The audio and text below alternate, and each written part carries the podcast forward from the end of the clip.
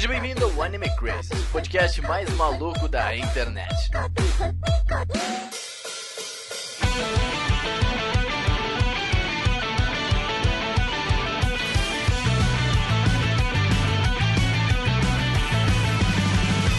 Olá, Otaku, sejam todos muito bem-vindos a mais um Anime Crazes. Eu sou o Renan e eu vou aprender muito nesse podcast. Só queria dizer isso, que eu sou... sou bem- Momento aulão do Enem Otaku.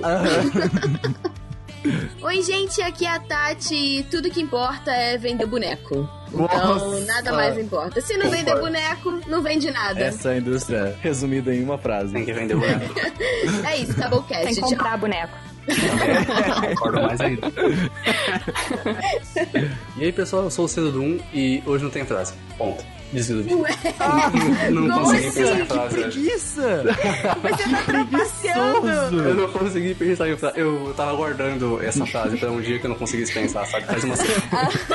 Che- Chegou a hora. A China roubou a sua frase, né, Sérgio? Você tinha uma vida para usar isso, agora você não É, pode agora usar mais. chegou a hora de usar, porque esse, porque esse cast é difícil.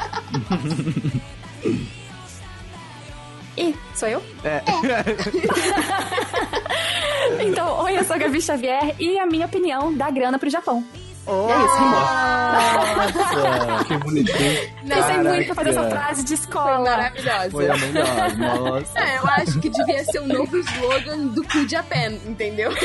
Tipo isso. Nossa, muito. E, gente, hoje a gente vai fazer uma mini... Mini não, uma grande análise da indústria aqui dos animes, como que ela anda, como que funciona tudo, como que também é a relação dela com o ocidente, essa relação do ocidente com o Japão também. A gente fez basicamente o dossiê de novo, né, Tati? É o dossiê Indústria do Anime. Negociação. Dossiêzão. Mas antes disso, a gente tem que lembrar que o Anime Crazes ele só existe graças ao nosso financiamento coletivo, ao nosso Apoia-se, é ao nosso PicPay, que são pessoas que, que basicamente elas pagam para receber mais conteúdo, Uhum. entendeu? Então basicamente tem, é uma troca ali, a pessoa dá um valor pra gente e a gente dá um valor, um, um conteúdo no- que, que basicamente representa aquele valor, né? Então vamos falar o nome de todas as pessoas que ajudam já a gente, lembrando que se você quer ajudar a gente, você pode ir em apoia.se barra ou picpay.me barra e fazer parte de todo o nosso grupo, de todos os conteúdos e de todas as madrugadas que passamos acordados. E que ajuda a gente é o Alexandre Casemiro, a Amanda Natália, o Arashi, a Bruna Cristina, o Celso Luiz, o Di para Campos, a Emanuela Quirino, o Enzo dos Santos, o Gabriel Franco Borba, a o Ivan Torricelli, o Tortelli, o Jonathan Wolf, o Kazu Matsumoto, o Luan Carlos Sauer, a Linka Pereira, o Lucas Bastos, o Pedro Sácar, a Rafaela Lima, o Roberto Leal e o Thiago Sobrinho. Essas pessoas que nos ajudam no Apoia-se e também tem que ajudar a gente lá no PicPay, que é o Thiago Marques, o Lucas Freitas, o Lucas Silva, o Tyron Brunelli, o Lestat, o Pablo Jardim e o Leandro Araújo, gente. São pessoas que fazem parte da nossa vida, do nosso coraçãozinho já, né? Porque assim, né? Se não fossem vocês, gente, a gente provavelmente não existiria do jeito que que está hoje. Verdade. E também nosso lançamento coletivo não é a única maneira de vocês ajudar a gente. Vocês também podem seguir a gente nas redes sociais e compartilhar tudo que a gente faz. Que também é muito bom seguir a gente nas redes sociais. Por quê? Porque a gente publica tudo lá, atualizações, a gente coloca tudo. Também as, as últimas notícias aparecem lá. Então vale muito a pena. E até a gente divulga sempre as lives, né, Cerudum? As nossas novas lives. É isso aí, agora a gente também faz live na Twitch TV, é uma plataforma aí de. de... Então você assistir as suas live streams e, e pai pum. E tá, tá, Pai muito, pum. tá, tá, tá muito legal, gente. Tá mó divertido. Já faz um tempo, a gente fez umas três lives já, né? Isso aí, três É, lives. faz duas semanas que a gente começou a fazer live, a gente fez três. Normalmente, a gente, assim, a gente sempre faz live de domingo à noite, né? Se precisar mudar, talvez sábado à noite, mas todo fim de semana É, alguma esse, noite final de semana não teve, que a Tati estava de férias. Teve live, aí- só que tava Tati. Teve live, é, exatamente. E aí o Renan jogou Celeste live aqui falando com o pessoal nos comentários. Foi, foi Uhum. muito bacana. E às vezes a gente também vai fazer live no meio da semana, né? Porque, Sim, porque a gente sim, quer, sim. porque a gente pode. Que é legal. Porque a gente pode, Olha que acontece. É, e é bacana, pô. O pessoal apareceu Por lá. isso, que, por isso que eu falei que é muito importante seguir a gente, principalmente lá no Twitter e no Uhum. Instagram. Porque a gente sempre publica lá. Sim. E aí as pessoas ficam sabendo, ah, vai ter live agora, vai ter. é muito legal, o pessoal aparece na live, né? Uma vez apareceu a Jo com o gatinho dela, a, Pe- a Peri também apareceu com a gente, né? A Peganico apareceu com a gente na live, foi muito bacana. Tem que trazer ela ao vivo também, Sim. agora com a mudança, quem sabe aí. A gente falou de Pokémon, já jogou Celeste, falamos de anime, tá muito bacana. Uhum. Só, só foi três agora, mas vai ter muito mais ainda. Muito, muito, muito. muito. Ah, sim, com certeza. E a gente já tá chegando aos 100 seguidores, já tá com 91 Ai, que agora, cara. Então, vamos lá, vai lá na twitch.tv barra animecrazes ou crazes.live e segue a gente aí que, que vai ter muita coisa legal, cara. Também, se tu segue a gente, já também tu recebe a notificaçãozinha Sim. que a gente tem live e tal. E ajuda bastante. E Serdum, Essa semana também teve Otaminas, cara. É verdade. Otaminas né? especial de Dia das Mulheres. Ah, sim, sim. Com ah, as heroínas do Ghibli. Ah, tá, então beleza. Então acessa aí otaminas.com.br e ouve esse podcast lindo e maravilhoso. Cara, ficou realmente muito bom. Coloquei a trilha sonora do Ghibli de fundo, Ah, é, legal. perfeito, né? Nossa, não tem erro, né? Uhum. A gente tava falando das lives e é muito importante a gente falar também que nas lives de domingo a gente tá lendo os e-mails e também então, tipo assim, sabe o que que é interessante agora? Que o pessoal pode mandar os e-mails, tipo, eles podem mandar tipo umas histórias e tal, Hum. porque a gente vai estar ao vivo ali, vai ser, vai ser legal, cara, porque aí traz um pouco mais de conteúdo. E ah, também as lives que a gente faz, essas lives com conteúdo e tal, que meio que são podcasts, querendo ou não, Sim. a gente, a gente dá, manda em áudio pros apoiadores, né? A gente Uhum. manda pra todo mundo que assina, a partir de 10 reais a gente já manda o- lá no grupo e ó, galera, tem áudio da live. Porque tem gente que não consegue acompanhar as lives, então, né? Unimos o útil agradável e, e tá ali. A gente manda em áudio bonitinho, com, Uhum. que nem um podcast mesmo, as lives. Então, né, as lives estão fazendo bastante sucesso. E também tu pode conhecer o nosso canal no YouTube, que tá vindo bastante conteúdo lá. A gente tá montando agora o nosso novo estúdio, né? Por isso que talvez não tenha não esteja tanto, tanto vídeo, tanto vídeo, mas é porque é para um bem maior. Uhum. Pra quando sair, sair certinho, sair top. Já se inscreve lá, youtube.com.br animecrazes. Uhum, que aí você pode ver a nossa cara, né? Não vamos mais ser só criaturas é, malignas que não tenham face, entendeu? Vocês podem ver a nossa cara no YouTube, na Twitch, até horrível, olha só que loucura. pois é, aí. A nossa cara tá em todos os lugares. né? Uhum. Lembrando de novo, as lives, os e-mails agora, como são lidos lá na live, ah, a gente não tem mais essa zona aqui de e-mails por um tempo. Se vocês acharem melhor, diz pra gente aí. Manda pro podcast arroba animecrazes.com.br ou manda aqui nos comentários mesmo. Se vocês acharem que é melhor podcast, a gente volta. Tamo aqui. A gente é demo democracia nesse aqui. Então vamos pro podcast. Acho que é isso. 夜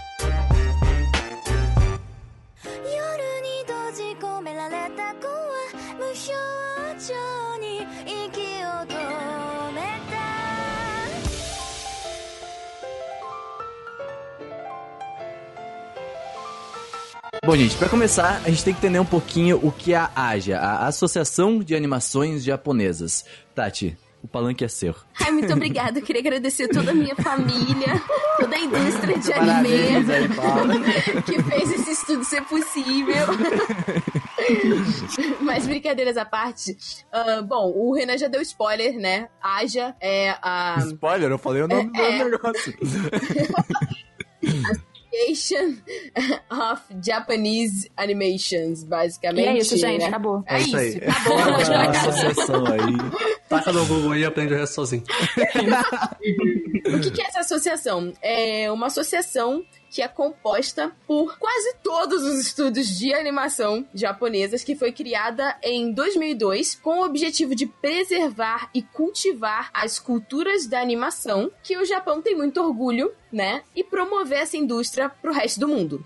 A AJA é a única organização que representa a indústria japonesa, né, dentro do Japão. Fora ela, tem uma, uma é tipo um sindicato de profissionais da É isso que eu ia indústria. perguntar. Isso pode ser considerado um sindicato da vida? É, na verdade, assim, a associação, ela tá muito mais focada na promoção e, tipo, união da indústria. Hum. O sindicato, ele é voltado para questões trabalhistas. Então, assim... É, É mais a- burocrático. Exatamente, É, mais bem mais burocrático. Aliás, saiu um, um texto, uma análise minha no Anime Crazes sobre como que tá essa questão trabalhista. Ah, sim, link aqui no post. Como que É verdade. E aí, tipo, vocês correm lá pra ver, mas basicamente toda essa questão que a gente tem falado vários anos da exploração da galera que trabalha na indústria tá mudando. E é pra isso que serve o sindicato, pra conseguir se certificar de que as questões trabalhistas estão sendo respeitadas dentro dessa indústria específica. E a AJA, ela é composta, né, por pequenas e médias empresas, então são pequenos estúdios e médios estúdios, né, que pra mim não é médio, já é grande pra caramba, mas Isso eu tudo bem. Eu não sei de onde que eles tiraram o médio, mas tá. Ah, e ela cuida principalmente dos maiores problemas que acabam impactando a indústria, né? Então, a violação de propriedade intelectual, a pirataria desenfreada e o compartilhamento ilegal de arquivos, que tá dentro de tudo. Uhum. né?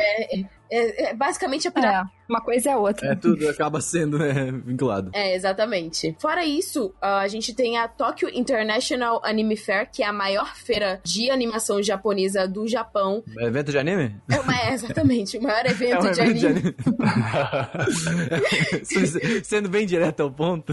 E é muito interessante que a Aja seja a organizadora desse evento, porque consegue ser um evento voltado tanto para os fãs quanto para os profissionais da indústria. Então, assim como a Comic Con acontece aqui, tem um dia especial. Tem rodada de negócio. Exatamente, tem a Comic Con Business, lá também tem. Então, assim, a galera vai lá, troca figurinha, entendeu? Tem umas palestras, trocam informação. Network, é esse tipo de coisa, principalmente é Uhum. pra network, sempre. Todo Aham. evento de TV, cinema e provavelmente de anime também, é pra galera se conhecer e fechar coprodução, fechar é. a distribuição, fechar as coisas que vão É acontecer que é onde de que tá todo mundo reunido, né? Então, tipo assim, faz sentido, Exatamente. faz muito sentido. Tá todo mundo junto e É. é nóis. É quando a máfia se encontra.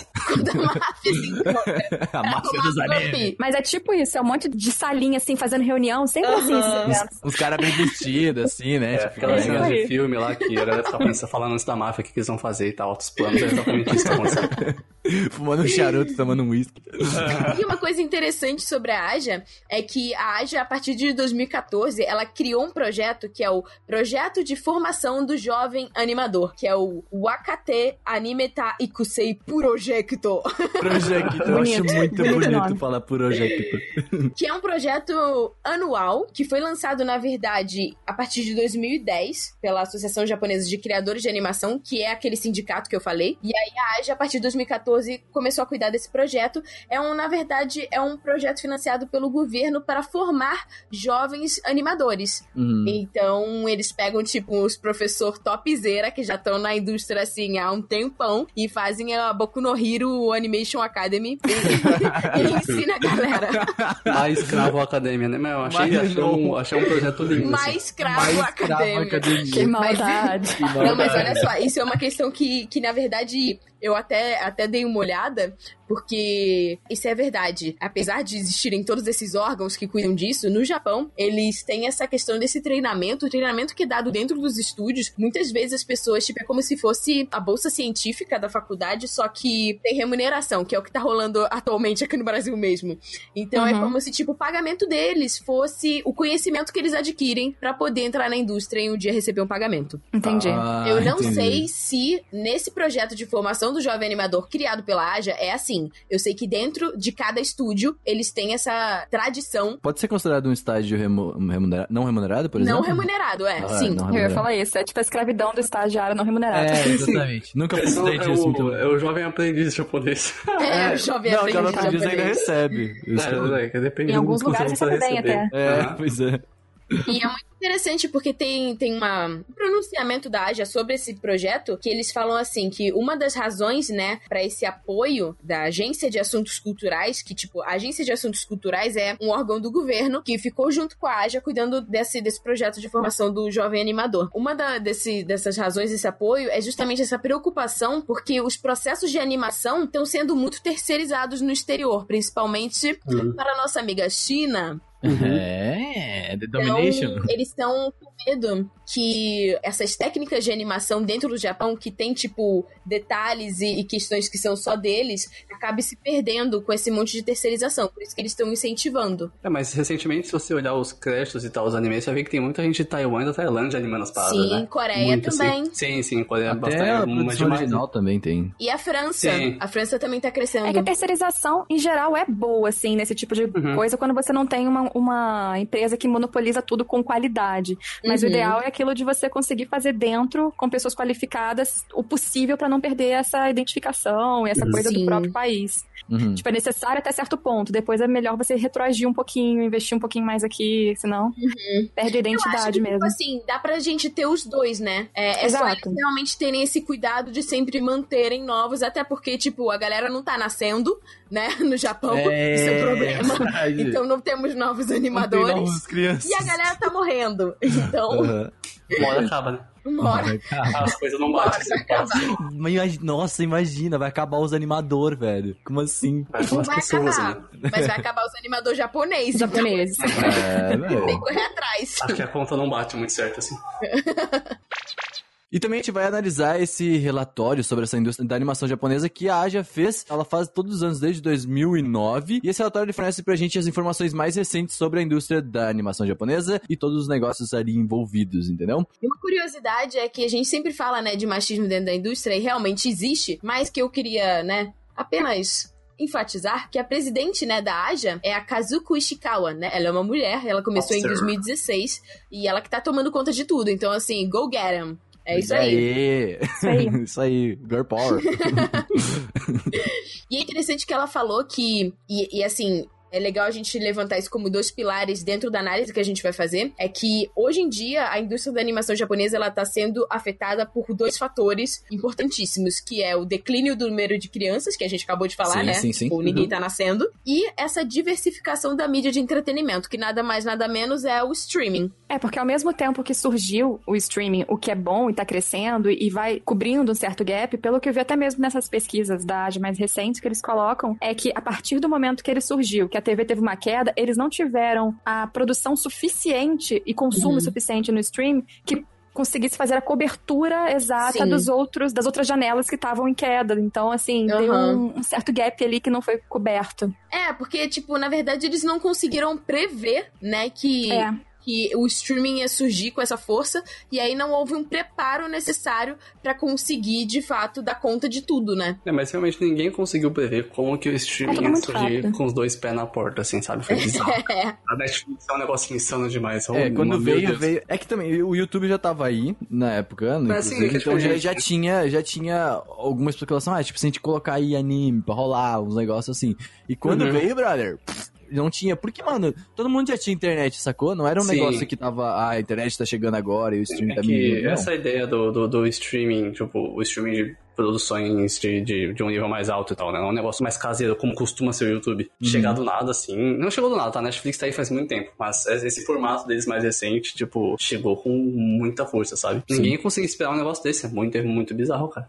E funciona muito bem, sabe? Isso que é impressionante. Esse formato acabou, né? A Netflix mostrou pro mundo como faz e o mundo copiou. Uhum. Tá certo. É que, na verdade, o, a gente já tinha certas formas de assistir na internet e tal, uhum. de forma ilegal, e o stream veio de forma genial justamente para incorporar uhum. O, uhum. o costume do espectador de assistir ilegalmente em casa, por exemplo, mas agora legalmente com uma qualidade muito melhor, uma velocidade muito maior e com muito mais quantidade, às vezes, de, uhum. de coisas que você nem imaginava, rapidamente num clique que funciona com a sua internet, geralmente, pagando um preço razoável. Pelo menos até então, ainda é. era razoável e tal. Agora, com muitos streams, já não sei. Mas até então, razoável. Então, é uma coisa que, assim, foi uma, um método super eficaz pro tipo de espectador que a gente tem hoje, que é muito mais rápido, que gosta de escolher o que assistir e não ficar esperando 8 horas da noite uhum. pra passar tal coisa. Isso, é, isso é muito é. complicado uhum. ainda. Isso, é, é como tu disse, por exemplo, agora como a Crunch faz do do. Como é que é string? string ai, como é o nome é... Simulcast. Simulcast, Simulcast. Isso. É, então, mano, isso daí pros jovens, pra nós, isso aí é lindo, tá ligado? Isso é o live já tá aqui, tá ligado? Tipo, na hora, entendeu? É. E... maravilhoso. E, por exemplo, pela quantidade de, de, de, de coisas, né? Do, do, tamanho do catálogo, os preços das plataformas de streaming são muito baratos, cara. Tem muita é. coisa por 30 reais, é, sabe? Com certeza, muito. A eu gente acho barato. nem, sei lá, 5% em um mês, assim. Sim, sim. Sempre tem aquele que falta, mas aí é normal, do, do é. mercado de licenciamento e tal. Eu, igual eu falei, eu não sei com esse futuro de ter muita segmentação uhum. de vários sim. diferentes, mas o preço de um, de dois, assim, é super tranquilo. Ainda tá bem abaixo de uma TV a cabo que tem todos os problemas que a gente sabe. o que a gente tem agora é o Prime, o Crunch e o Netflix mesmo, né? Que, que realmente tem. Aqui coisas, no né? Brasil que, ganhou, que ganharam força, sim, mas lá fora tem, tem outros, tipo o Hulu é. e etc. a gente tinha falado isso em um cast um tempo atrás sobre Sim. as plataformas de streaming e tal. É, e a gente falou que se você começar a assinar um monte de plataformas de streaming, você meio que quebra o propósito das plataformas de streaming, sabe? Uhum. Pô, você vai assinar sete, meio que se torna uma estupidez, assim, sabe? Vira TV, vira TV a cabo de novo. É. é. E é interessante que é, a presidente da AJA, ela fez um pronunciamento também falando que esse pronunciamento ela fez em 2016, né, quando ela tomou posse. Aí ela diz assim: "O ano de 2017 é o centésimo aniversário da animação japonesa. Para esse aniversário marcante, vou dar o meu melhor para desenvolver ainda mais a indústria com vistas aos próximos 100 anos, cooperando não apenas com os membros do conselho da AJA, mas também com todos os membros da AJA e partes interessadas. Também trabalharei positivamente para expandir a animação japonesa para os mercados internacionais, em conjunto a estratégia Cool Japan conduzida pelo governo japonês. Cool Japan. Olha só. O que é Cool Japan? O que é? O Japão legal. É o Japão cool. É o Japão beleza! Galera, o Japão agora é jovem. É o Japão A jovem. gente é geek. Super cool. É o Japão bonzinho. o Japão Kakui. Eu vou explicar aqui de uma maneira um pouquinho rápida, a Tati vai complementando, tá? O que que é o Cool Japan. Ó, Cool Japan é uma estratégia criada lá em 2013 pelo governo japonês, em parceria com o Ministério da Economia, do Comércio e da Indústria, ganhando ampla exposição na mídia e no meio acadêmico. A marca Cool Japan ela foi adotada pelo governo do Japão, bem como órgãos comerciais que buscam explorar o capital comercial da indústria cultural do país. É isso, né? É exatamente isso. Ou seja, a gente já sabe hoje em dia que tem todo esse conceito da cultura pop asiática, da cultura pop japonesa. Uhum. Ah, e eles começaram a perceber que o Ocidente recebe isso Uhum. de uma forma muito positiva. Então, a gente vai Amamos, explicar. queremos mais. É. Então, eles pensaram, vamos criar uma estratégia para poder explorar o valor comercial da indústria cultural do nosso próprio país, exportando essa cultura para outros países. E é muito interessante falar sobre isso porque assim, isso não surgiu do nada. Isso é uma ideia que vem, na verdade, desde a Segunda Guerra Mundial. Então, assim, é porque o Japão dessa ficou bem, bem Aham, mal, assim, ficou né? Vamos combinar. Muitas coisas vêm da Segunda Guerra Mundial no Japão. Sim, É, foi um marco no país, exatamente. né? A ocidentalização começou dali também. A gente pode falar disso um dia. Exato. E aí, assim, depois, né, da Segunda Guerra Mundial, que o Japão tava, tipo, hashtag destruído de verdade, Hashtag boladaço. é, ele queria, tipo, além de melhorar a economia, melhorar essa imagem nacional. Então, distribuindo parte da cultura dele pelo mundo. Principalmente através da Ásia, né? Começando pela Ásia e aumentando essa reputação e alianças com países vizinhos. Mano, e que maneira melhor de ter essa relação com os seus vizinhos com cultura pop, né? Tipo assim, leva os desenhos, leva os negócios, leva as músicas. Eu acho, eu achei uma boa estratégia, inclusive. E é interessante porque a gente sempre pensa, tipo assim, cultura pop, ah, é anime, ah, é cultura kawaii, não sei o quê. Mas cultura pop de um, de um país, dentro disso tá, por exemplo, a alimentação. Uhum. Uhum. Quantos, quantos restaurantes de Vamos lamen Tati, vamos fazer um. Vamos, quantos ramen você comeu Ai, essa traz noite? lamen pra cá. Traz todos pra Gabi, tá, eu gente? fui Vamos duas vezes só essa semana. Fui duas vezes essa semana, estou muito satisfeito, inclusive. Quero É, eu mais. comi lamen hoje, inclusive, né? Ai, Então, gente, assim, queria estar aí. Desculpa. Vem com nós, Gabi, vem pra São Paulo.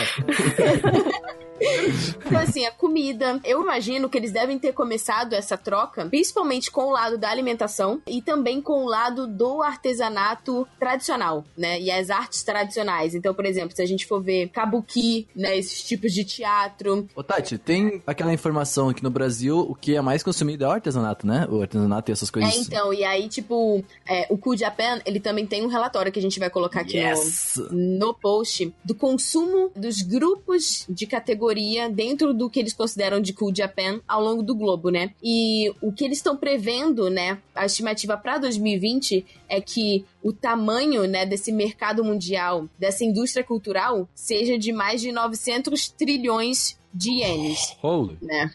Então é muito dinheiro. Bastante dinheiro, né? Um pouquinho só.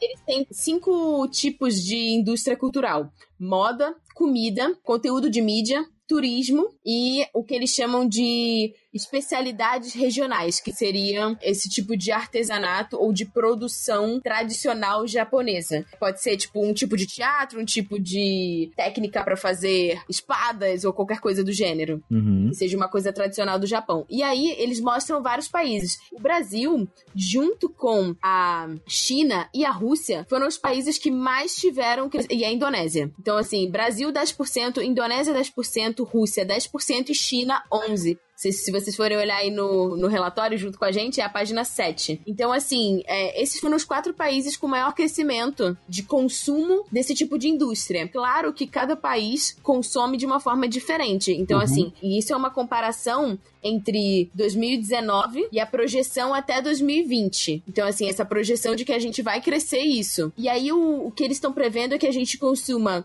Isso comida. é só uma estimativa, né, Tati? Tipo, lembrando que pode acontecer alguma coisa que vai aumentar tudo de uma, talvez, né, de uma... Ou diminuir, É, por ou exemplo, diminuir também. crise. É, pois é. Mas Mas, com 2020, Olimpíadas, acho sim, que é com provável certeza que... que... eu acho que Hum, vai verdade. até superar. É porque quando a gente faz a Tô jogando por estimativa, baixo.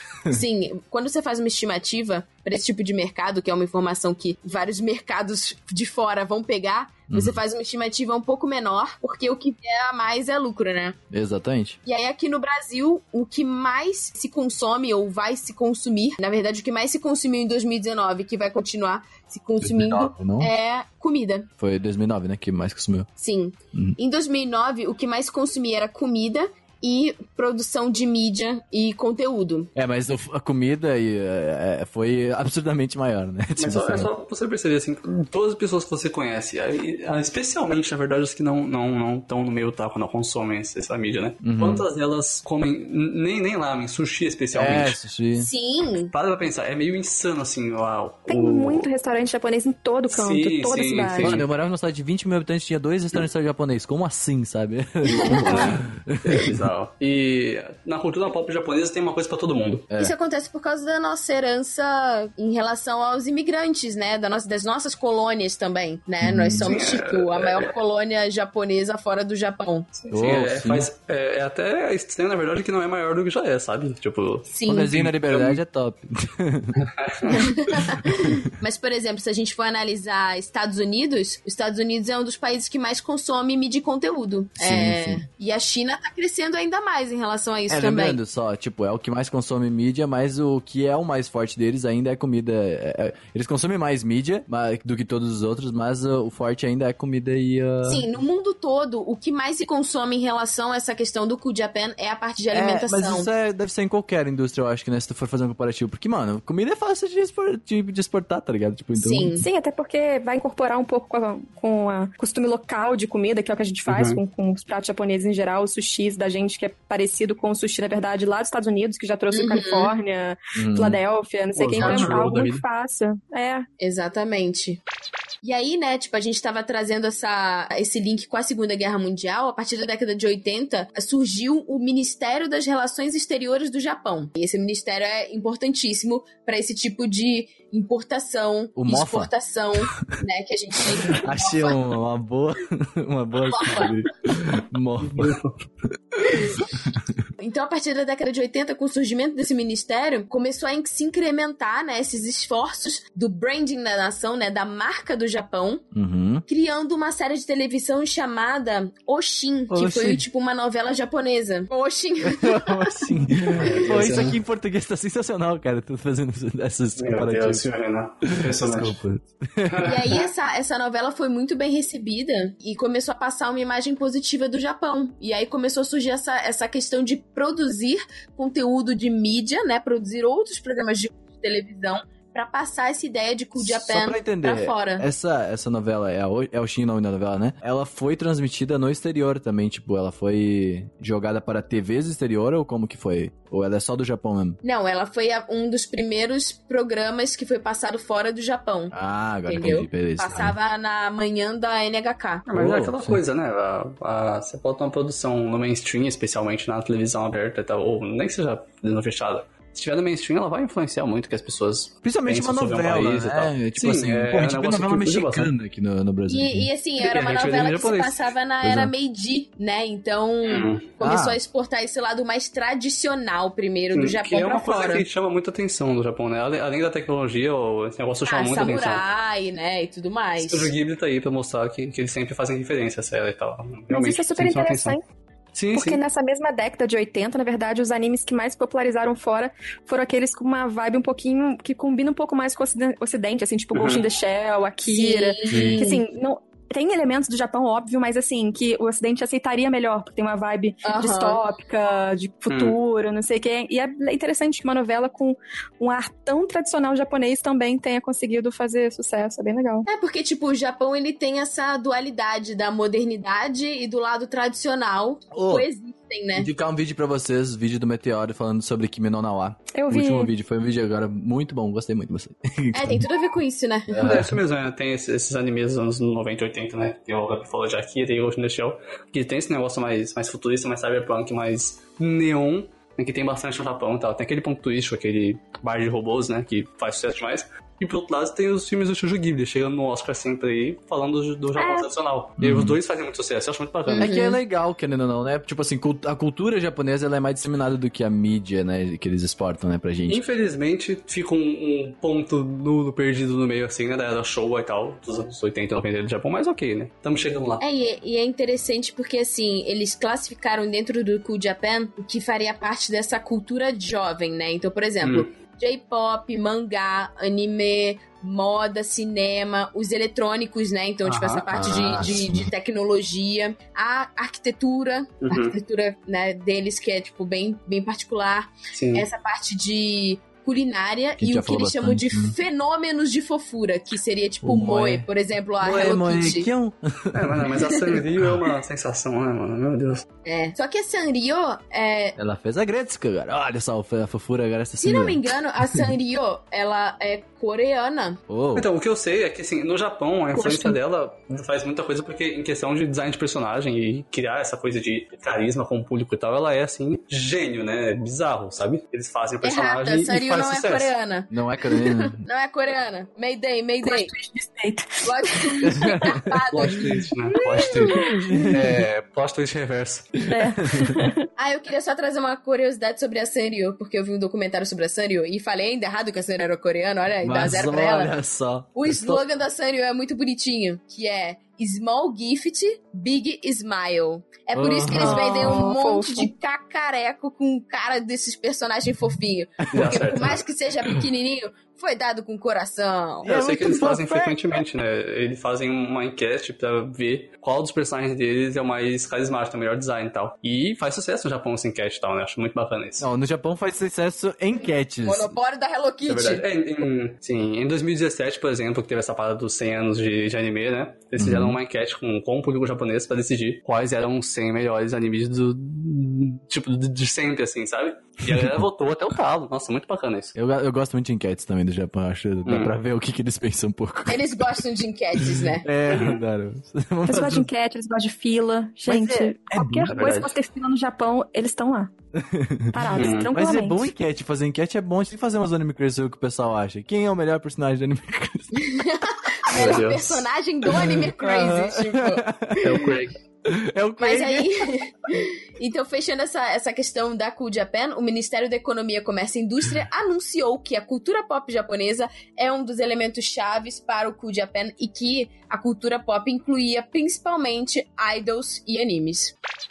É legal citar quem faz parte da Aja, porque os dados não saíram simplesmente, tipo, Sim, muito bom. É. Então, a galera da Aja, o que eles fazem? Eles vão em cada estúdio, cada produtora e fazem um milhão de questionários e de perguntas pra ver, tipo, quanto tal lucrou, quantos foram produzidos, quantas pessoas estavam trabalhando, quantos não sei o quê, trampo, quantos. velho. Nossa, parabéns. Pensa, cara. tipo, IBGE, sabe? É o IBGE É, dos é isso, animes. Nossa, ele chegou lá, assim, você teria cinco minutinhos para fazer uma É a pesquisa. galera que assim. faz o, o trabalho cansado, o trabalho chato, sabe? Em É, então, assim, É isso aí.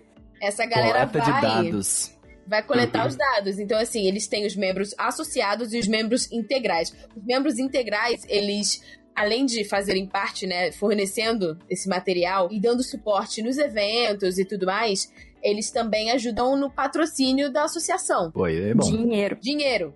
Muito os importante. membros, E quem faz parte disso? Vamos lá. Membros associados, na verdade, na verdade, os membros integrais. Os membros associados, eles só fazem parte, mas eles não dão dinheiro. Ah, mas olha que a denúncia. Quem não dá Eles dinheiro apoio aqui? emocional. Eles dão é, abraços. É importante, pô. Eles dão amor, já. Apoio. Passando informação. Ó, a galera que não paga. Os inadimplentes. A galera que não ajuda no financiamento A galera coletivo. que não ajuda, tá? Então, Não. Mas eles fazem, Não. pelo menos, ó, tem uma galera que nem tá, não tá nem nos dois. Então, então assim, Uhum. pelo menos eles estão fazendo alguma coisa. É, Crunchyroll, Studio Ghibli, Sony, Sony Music Communications, Madhouse, Warner Bros. Japan e mais uns outros que vocês não vão saber o nome e não vão ser Nem a citados. gente. Tinha uma listona aqui, mas é. É, tinha uma lista enorme. A gente selecionou, tipo, a galera que vocês lembram o nome. Só as que a Tati Ó. mais gostava.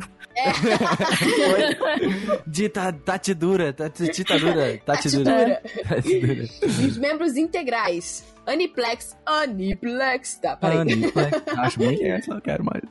A1 Pictures, Kadokawa, Shogakukan Shueisha Productions, JC Staff, Studio Dean, Tezuka Productions, Toei Animation, Toho Company, TMS, Bandai Namco, Estúdio Pierrot, Estúdio Production IG, Production Ridco e Bones. Boa. Ô, só, só, só fazer uma adenda, a gente brincou ali nos membros associados, mas eles passam os dados, então isso é muito importante, tá? Não é só. Não, assim, ó, possivelmente uma reunião, tem, deve ajudar a organizar uma coisa ou outra. Eles só não Exatamente. devem, talvez eles não tenham tanta voz ativa em certas decisões por não pagarem. Sim, uma coisa mais sei lá, assim. tipo, dentro do conselho ou algo do gênero. É, eu não sei os pormenores em relação da divisão. É, só pra não mas- ficar essa informação meio, ah, não, eles não ajudam, não, eles É, não, de- brincadeira. Eles não pagam. Não, a gente tá brincando aqui, tipo, a gente não tem detalhes certos sobre o tipo de contribuição que é feita, mas há uma diferença. Mas, ó, vou botar aqui o nome no fogo, entendeu? Cadê aqui o Auto Animation? Não tá em lugar E nenhuma Verdade, das né? duas. Alô, É. Olha aí, servidor? né? Olha Tá aí, fazendo servidor. parte. É que aqui o Animation é demais, né, cara? Não precisa dessas coisas aí. Ah, que a, a Kyoto Animation, ela tá fazendo tão certo que ela não participa pra não dar a receita do sucesso. Legal, tá vendo?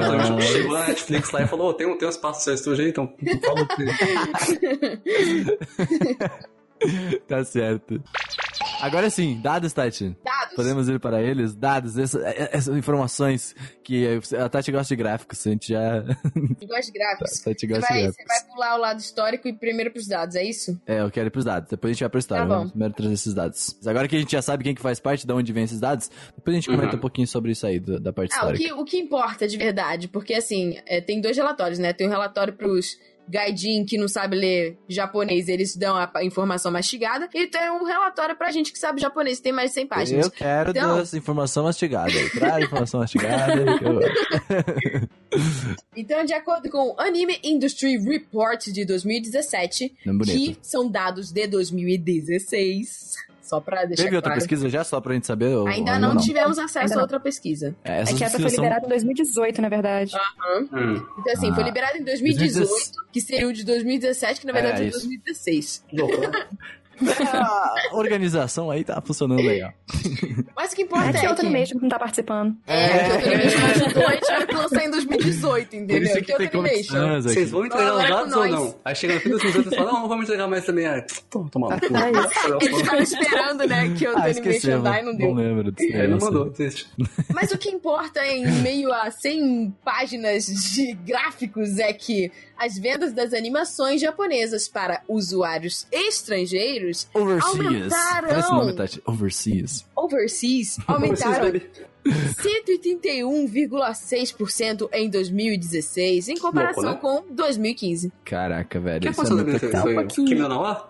Foi isso que aconteceu? Foi isso que É, foi que aconteceu? não lá nos 16, não Foi foi? sim, sim. Caraca, é É, verdade. ele impulsionou principalmente cinema também. Uhum. né? É, mas se bem que saiu em 2017 no, no, no, no, no Ocidente, não foi? Mas, de qualquer forma, eles têm muito nesses dados o reflexo do Oriente também. China, É Coreia, verdade. Tailândia. Eles, deram uma- eles consideram isso overseas, né? Já, já é Uhum. além do mar É, do é Japão. fora. Daqui- Então- Qualquer lugar que você vai no Japão é overseas, né? Então, beleza. Exatamente. Over- você passar pra outro estado lá, você tá indo overseas às vezes, não É sei. tipo, é tipo Rei Leão, que é tipo Simba, tudo que eu sou é terra É overseas, ele fala. Tudo aquilo.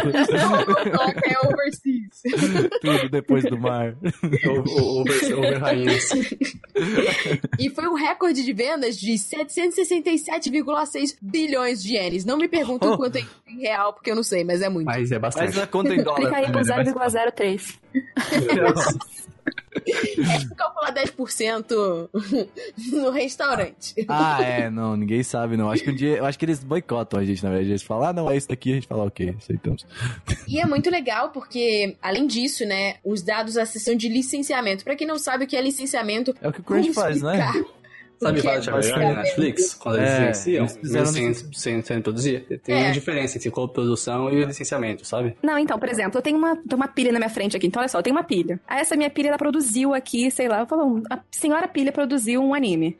Aí este anime, ele é um produto específico. Esse produto, ele tem direitos de licenciamento, ele tem direitos de exibição. Eu, produtora, geralmente no Japão, pelo que eu entendo, se você não for uma Toei que faz tudo sozinha, tem diversos departamentos que fazem tudo, Uhum. geralmente você você passa isso para um comitê, o comitê japonês que é de várias indústrias, várias, desculpa, empresas, ou tem uma distribuidora de fato, e essas pessoas, essas cabeças que vão distribuir o anime da Senhora Pilha para TV fechada, TV aberta, ou então para o stream, VOD, enfim, Netflix, é, qualquer plataforma que você puder pensar aí de animes nesse caso. Só que esse licenciamento é basicamente um contrato para você dar direitos de uma plataforma específica, uma janela que a gente chama, uhum. seja Netflix, ou seja a TV, ou se for um pacote das duas coisas, as duas coisas, para ela exibir aquele produto em determinado período com exclusividade ou não. Ela sozinha podendo exibir naquele período ou não.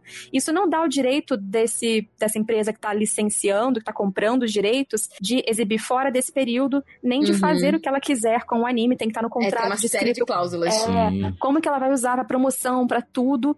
Pode e ser depois termina... esse contrato, né? Tipo, depende, dependendo do... Sim, tem sempre um, um padrãozinho, mas de acordo com a, o acordo, por isso que assim, nem sempre é exclusivo. De acordo com o dinheiro. Exatamente. É, é Se for mais caro, você consegue ser exclusivo. Senão, uhum. você divide com o amiguinho da outra plataforma. Mas a questão da, do licenciamento também não leva em conta só a exibição. E sim a produção de produtos e Merchan. nesse Merchan também. Exato, também. Vamos lá, vamos trabalhar com exemplos. Eu gosto de exemplos. Vamos dizer que o Dragon Ball. Não, Dragon Ball porque é Toei, Toei faz tudo. Mas, uh, sei lá, Naruto é Toei, não é? Naruto é Viz, mas a Viz também faz é, tudo. Tô... Fala do Haikyuu. É, Haikyuu, Haikyuu aí. Então, tipo, eu quero fazer um chinelo do Haikyuu, um exemplo bom. Então, eu vou ter que licenciar, ter o licenciamento do Haikyuu para pegar a usar aquela imagem no meu chinelo, basicamente. Sim. Então é isso. Então é bem prático. E aí tem uma série de regras que você tem que respeitar, que é a empresa que vai mandar para quem vai fazer, e ele tem que respeitar aquelas regras e ele vai poder comercializar num tempo determinado. Jinx, é. E vai é, e aí tipo assim, só pode comercializar, tipo, não pode ser qualquer coisa, tem que ser tipo ah, um arco de Naruto, entendeu? Um arco de Por isso de que não tem tudo, por uhum. exemplo, Netflix, ah, tu vai ver uma série e não tem todas as temporadas, porque eles É, não você vai, você vai fechando por blocos, né? É, agora deu dinheiro, vamos pegar Narutinho aqui, pega mais uns episódios, pega mais uns, entendeu? Não, e assim, é um sistema que tem que ter, porque, pensa, eu fiz o produto.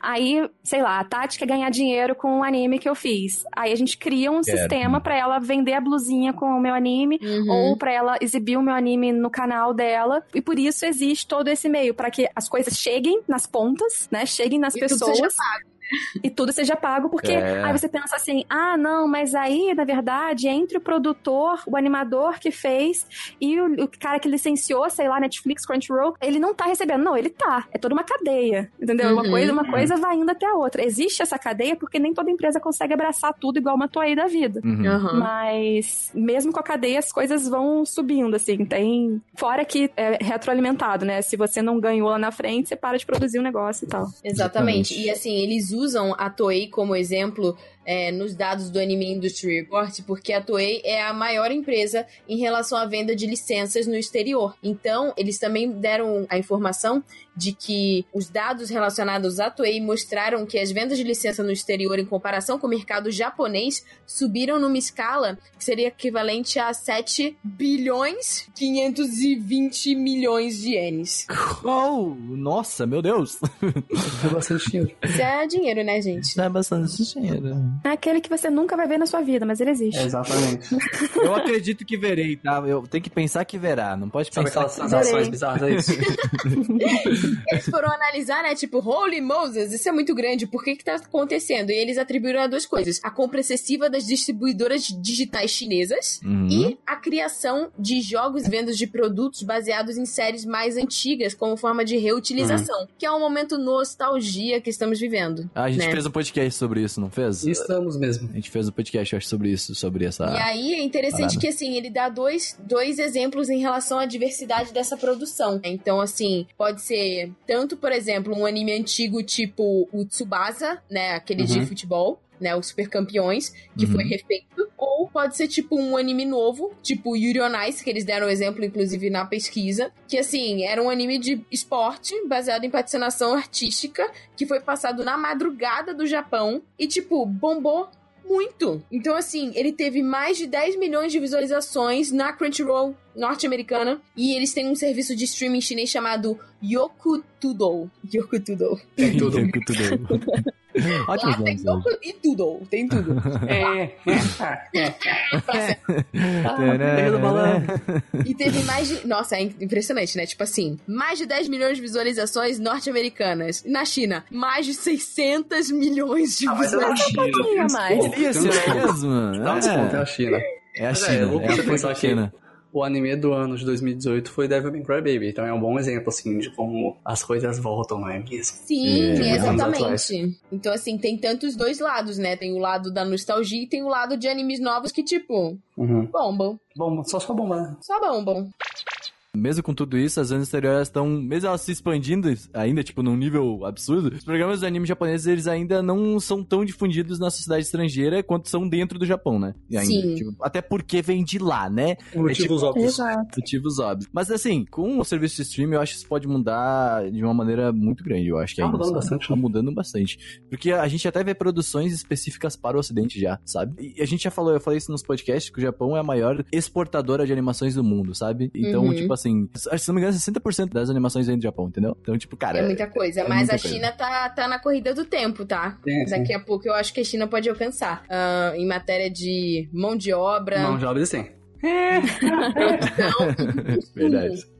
Né? Então, assim, o Japão tem que ficar de olho, porque a China tá, É, tá isso, nessa. isso é bom por quê? Porque a China, tipo assim, até, até agora o Japão ele não tinha uma concorrência, Concorrência. exatamente. Então, Uhum. tipo assim, com a China fazendo para exportação, o Japão ele acaba perdendo. Por quê? Porque o Japão ainda faz coisas para o público interno deles, querendo ou não, Uhum. sabe? Então eles vão ter que fazer alguma coisa para que eles possam que eles consigam exportar isso de uma maneira melhor. Por exemplo, os filmes do Ghibli, entendeu? Eles são não são para, eu acho que os japoneses, sabe? Eles são para as pessoas verem o Japão, basicamente, tipo assim, verem como é o Japão, as pessoas do, do exterior verem como Eu é o acho Japão. que a, a questão do Ghibli foi mudando, né? Aham. Uhum. Tipo, eu acredito que um pouco antes de Viagem de Chihiro isso começou a mudar. E com Viagem de Chihiro se consolidou como realmente Uhum. uma produção aclamada, até por ter ganhado, né? Mas diz que eu vi isso num vídeo da Mikan, se eu não me engano, que a viagem de Chihiro, ela só conseguiu o buzz necessário pra ganhar no Oscar na época, porque tinha um cara da Pixar, não lembro se era o, o CEO da Pixar, se eu não me engano, que fez o marketing total do negócio ali na- nos bastidores e Hum. que fez todo mundo conhecer. E por isso que a partir de então. Fora, bem, esse ano teve Mirai, que foi uma coisa diferente, Uhum. mas até então só Estúdio Ghibli que era indicado pra lá. Sim. Porque de- desde Chihiro, a pra- propaganda de, assim, Japão, alguma coisa importa. É o Estúdio Ghibli só. Sim, a, É, a gente então falou teve disso. muito A disso gente também. teve um podcast, o último, nosso Sim. podcast falando sobre isso, sobre o Oscar. podcast que saiu literalmente algumas horas atrás. Agora, no- pô. Eu acho que eu vi propaganda dele no Twitter. E a gente falou disso mesmo, que ah, muita coisa não é indicada ao Oscar, assim, Que não chega. japonês, porque não chega neles, né? Então, assim, o que que che- chegou o Ghibli, depois disso aí começou a chegar, porque o pessoal, ah, isso aí existe, nossa, que legal. Desenho É. Japão, que... É, Rosso da Mamoru, porque ele já é Rosso da ele é famoso. Aí você fala dá lá, além de não merecer.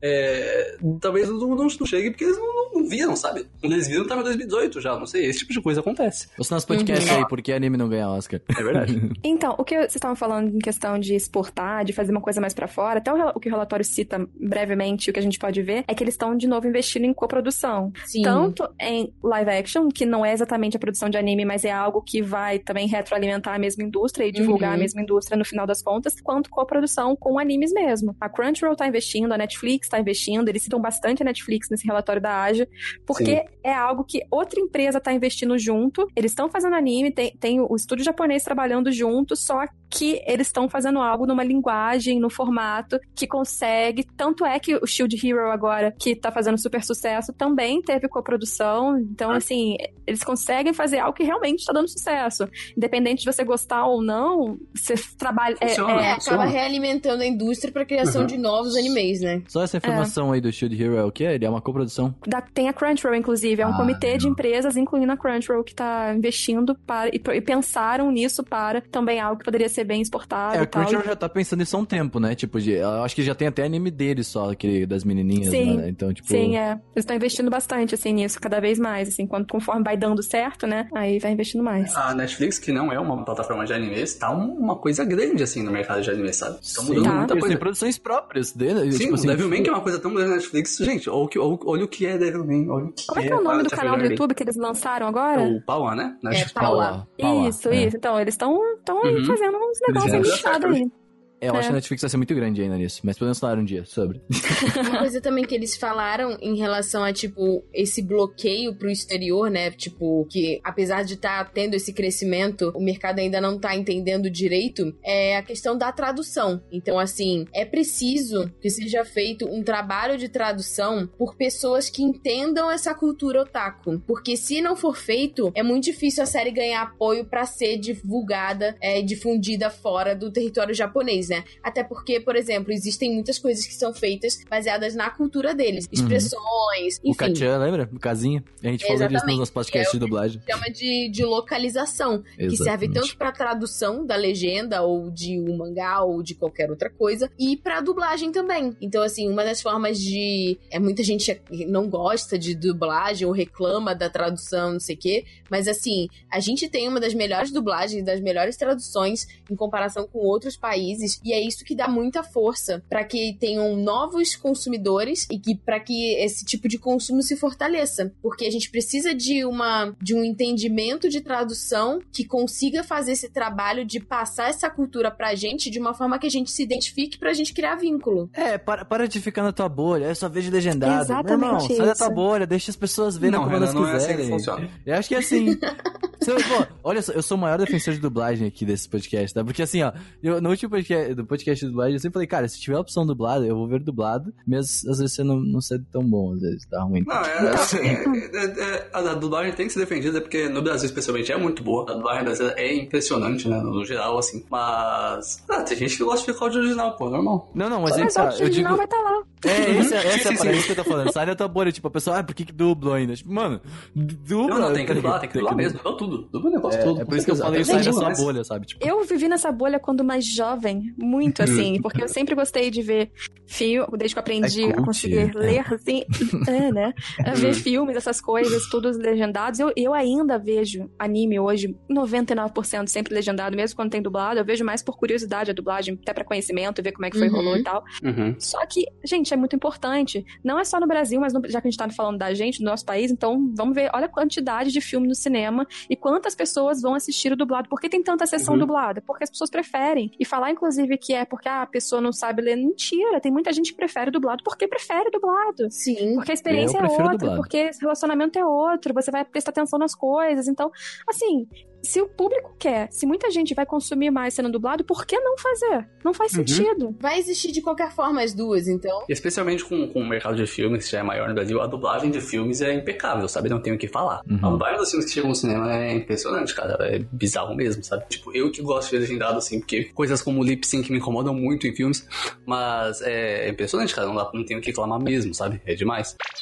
Então, uma coisa que é importante da gente falar quando a gente tá analisando a indústria de anime é entender como isso aconteceu. Uhum. Porque não simplesmente se surgiu, tipo, Minecraft. Eu criei aqui a indústria Olha os bloquinhos, é isso aí.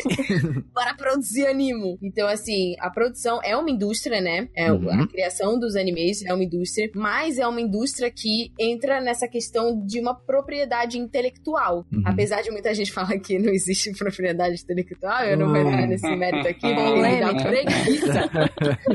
Dói, né? Dói. Eu é. não vou discutir com gente maluca.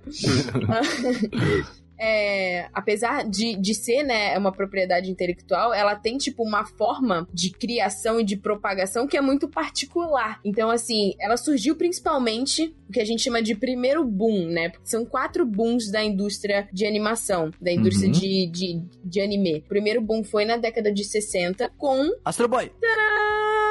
começou o anime e teve um boom, porque começou, né? Meio que, meio que foi o primeiro porque era o único. Olha só. Exatamente. Você gosta de Astro Boy? Não tinha outra coisa pra ver, era o que tinha, brother. Então tem que E é gostar. muito interessante, porque assim, o Tezuka criou o Astro Boy inspirado na Disney e tudo mais, mas ele, em comparação com outros que vieram, ele não criou pensando assim, aí, na moral, fazer esse boneco aqui fofíssimo pra vender uns bonecão. Ah, nem tinha isso, não tinha Entendeu? brother. Não tinha nada, acabou, pô, 63, mano. Tipo, Vendeu no uns bonecos em 60. Acabou de acabar a guerra. Você vai, vai fazer o que da sua vida? Mas ele, ele, enfim, criou o mangá, depois veio o lance do anime. E ficou muito popular. E isso é uma questão que a gente pode entrar em um outro cast, mas assim, foi o início do que a gente chama de moe hoje, né? Essa cultura kawaii. Porque o Astro Boy ele era diferente de tudo que as pessoas tinham visto. Essa Sim. forma dos olhos, né? E tudo mais. Ele era muito fofo, muito redondinho e muito agradável ao olhar, principalmente por pessoas que viveram o terror da guerra. Tati, lembra Ah, é que a gente falou no nosso podcast sobre músicas também? Isso foi um ponto muito importante, que é a Sim, música foi o de primeiro anime com. É, foi o primeiro anime com abertura e encerramento. Até porque foi meio que o primeiro, né? É o primeiro. Foi então o primeiro meio que tem que ser. Mas é, isso faz muita. Porque é marcante, né? Música, né? Muito, muito marcante. Então, assim, foi a primeira vez que veio pra TV foi e, e, assim, os animes começaram a ser passados semanalmente. Na verdade, nessa época, os animes eles eram passados primeiro no cinema e aí depois foi pra televisão. Então, assim, ainda tinha essa, essa exibição no cinema, mas quando passou pra televisão começou a ser, ser serializado semanalmente.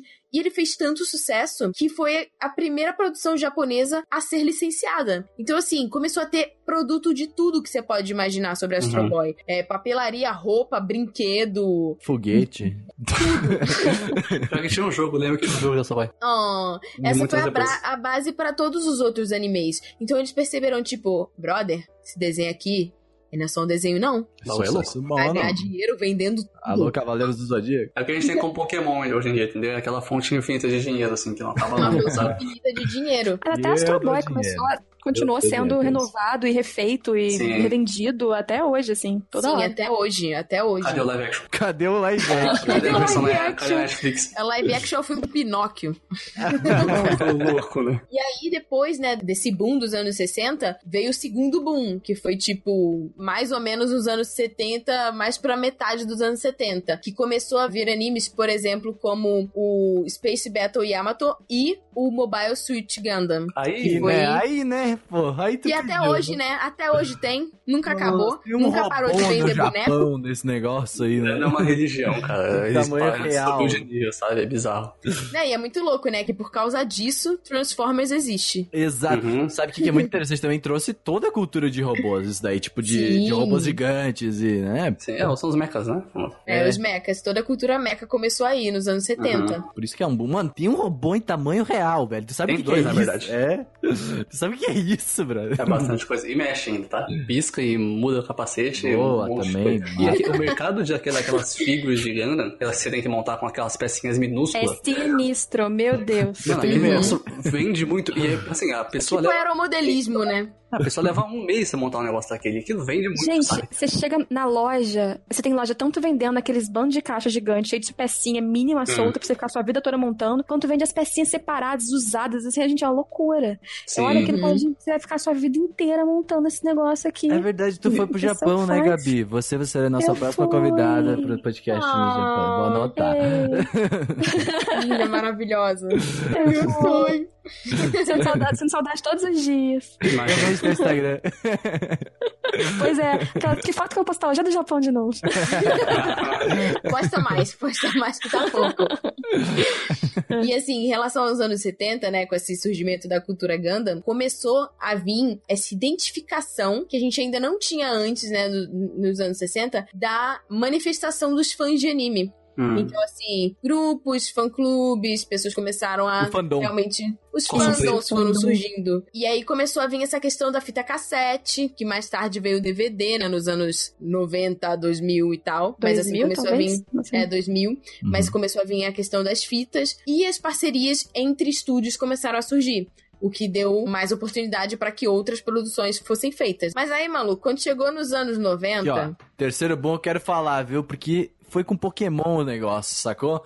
E aí a gente já tava sabendo do- dos esquemas. Mas é que, na verdade, no Japão, é porque assim, a gente tem essa visão ocidental em relação a Pokémon, porque Pokémon foi realmente o boom da cultura japonesa fora ah, do Japão pro resto do O mundo. Pikachu é o mascote do Japão na Copa, gente. é verdade. Tem detetive Então, Pikachu. assim, mas assim, pra dentro do Japão, foi Evangelion. Evangelion foi o divisor de águas pra Ghost in the Shell entra todos junto? os- Ghost in the Shell Ghost in 80, the? Shell, tipo, Uhum. é, O que eu Uhum. vi é que o Ghost in the Shell, esse Akira e tal, Náusica também, foi, os anos Hum. 80, na verdade, Uhum. foi um boom mais de expansão pra fora. Estados Unidos, principalmente, Uhum. é, América do Norte em geral, consumindo muito o conteúdo do Japão. Foi quando começou mais a vir pro lado de cá, assim. Eu comento o Ghost in the Shell porque eu vejo. Quando se comenta. Eu, eu não, não assisti Ghost in the Shell, mas tipo assim. uh, quando, eu, quando eu vejo que as pessoas falam de anime, uh, por exemplo, da- em podcast cultura pop ou em vídeos cultura pop, eles normalmente comentam o Ghost in the Shell porque é o que eles conhecem. Então eu acho que é um que tá mais por dentro da galera, por exemplo, que vê séries e tal. Assim, o Ghost in the Shell, ele, Exato. ele funciona muito pra, pra, pra galera que tá acostumada a ver filme e tal, porque ele tem um formato bem ocidental, sabe? O jeito que ele é feito lá, ele é bem Sim, ocidental. sim. E é muito bom. É, E uma é muito ótima, Blade Runner também, né? Vem tudo, tudo É, essa é um parada. cyberpunk assim. da vida, sabe? E, e ele, ele encaixa muito na época que ele saiu e tal. É, é muito bacana. Sim. Todo cyberpunk encaixa. É verdade. A gente tava falando de Ghibli antes e nos anos 90, os filmes da Ghibli foram também responsáveis pela ter- pelo terceiro boom dos animes. Uhum. Importante Com certeza. frisar. Mas aí, o que a gente chama de quarto boom dos animes, a gente tá vivendo agora. Que começou em 2010. Your né, name? 2010, 2011. Kimi no Wa. Com Kimi no Na wa, gente. Pode isso. Também É interessante que, que assim, assim, que não é 2016, mas a gente entende que depois dos, dos anos ali, 2007, 2008, 2009, que é o que a gente tem como a era dourada dos animes, né, maior, e definiu o que, que o, o anime ia ser nos próximos anos, sabe? Uhum. E até hoje ainda tem, é, tá mudando um pouco agora, tá mudando mesmo, mas até hoje ainda tem muitos traços do que foi, sabe? Que o Animation tava lá, por exemplo, e, nossa, mudou o, É que o eles amadureceram, né? Os Pokémon sim. Foram, foram treinando. e aí chegou em, nos- perto de 2010 pra frente, a galera já tava como? Uhum. A indústria desenvolveu, né? lutaram em altos matinhos, foram altos Pegaram vários pigeons, Você aí depois. alto, duas vezes a liga. Foi, foi louco o negócio. umas séries aí que marcaram muito dessa época. Sei lá, por exemplo, umas coisas que não vamos esquecer. Tipo, o Angel Beats. Ninguém vai esquecer. Keion. Quem vai esquecer de Keion? Daqui 100 anos a gente vai estar falando de Keion ainda, gente.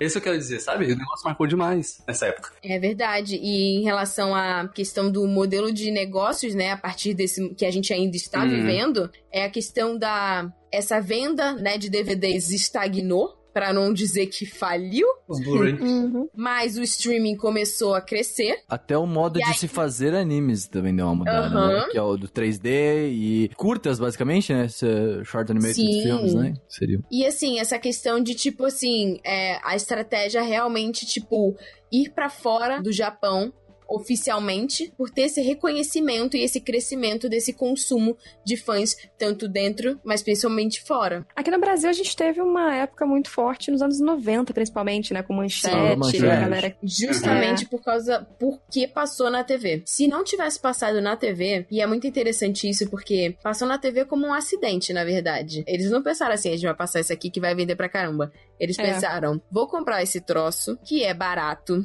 pra passar aqui. O que Eu deu acho deu. muito engraçada essa história. A gente falou disso já em um podcast passado aí sobre uh, no Brasil, né? Os animes no Brasil. Na verdade foi de nostalgia, não lembro agora. Mas a gente falou já, a gente falou isso várias vezes. Eu acho Sim. muito engraçada essa história porque Cavaleiros não era famoso, sabe? Era só Não. o que dava pra comprar, Uhum. entendeu?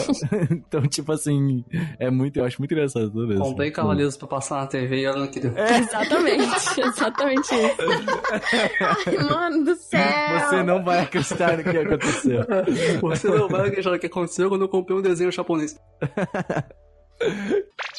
Mas falando nisso aí que a gente tava puxando de que nesse quarto boom vieram os streamings, essa capacidade de vermos tudo agora no nosso lindo computador, também começou a distribuição digital de tudo, né? Sim. Como, como, como, que, isso, como que isso se deu nos últimos anos? Então, na verdade, assim, é a partir de 2000 e pouco, principalmente 2006, com a chegada da Crunchyroll, que sim, a Crunchyroll no início era uma empresa que, que na verdade, Fazia um- do sub? é, era tipo um fansub. É, quando a Crunchyroll estabeleceu. Eu não lembro se eles eram só, só. Eu não lembro se eles eram fansubs ou se eles eram só distribuição de outros fansubs, porque tem, tem isso, né? É, aí Se eu já não sei. fansub- é, Eu não lembro agora exatamente, mas era alguma coisa assim, era, era pirataria. Mas aí eles, tipo, fizeram a partir de 2006 uma parceria com a TV Tokyo e começou a realmente fazer a parada oficialmente, né? Tipo, da forma correta. Foi em 2009 isso, né? Isso foi em 2006. Eu acho que ela começou oficialmente em 2006 e É, antes é que disso 2009 ela- foi quando veio Naruto, né? Aí. Que começou Sim, sim. Crunchyroll. Que na verdade foi o que eles chamam de ponto de virada, que foi quando realmente a Crunchyroll começou a deslanchar. Que foi quando a, a TV Tokyo É, licenciou Naruto, pra, pra Crunch lá fora. Foi que Não, não, Naruto, é o- né? Não, é o pai do Boruto. Esse. Ah, tá. Então é muito interessante ver, porque assim, tá, a gente tinha Netflix e tudo mais, mas a gente tá falando aqui de anime. Quando a gente fala em streaming de anime, é a Crunchyroll. Então, assim, a Crunchyroll realmente abriu portas pra esse momento que a gente tá vivendo agora. E ela é, tipo, um dos players mais importantes desse momento que a gente tá vivendo. Mano, valorize a Crunchyroll, um pouquinho vai...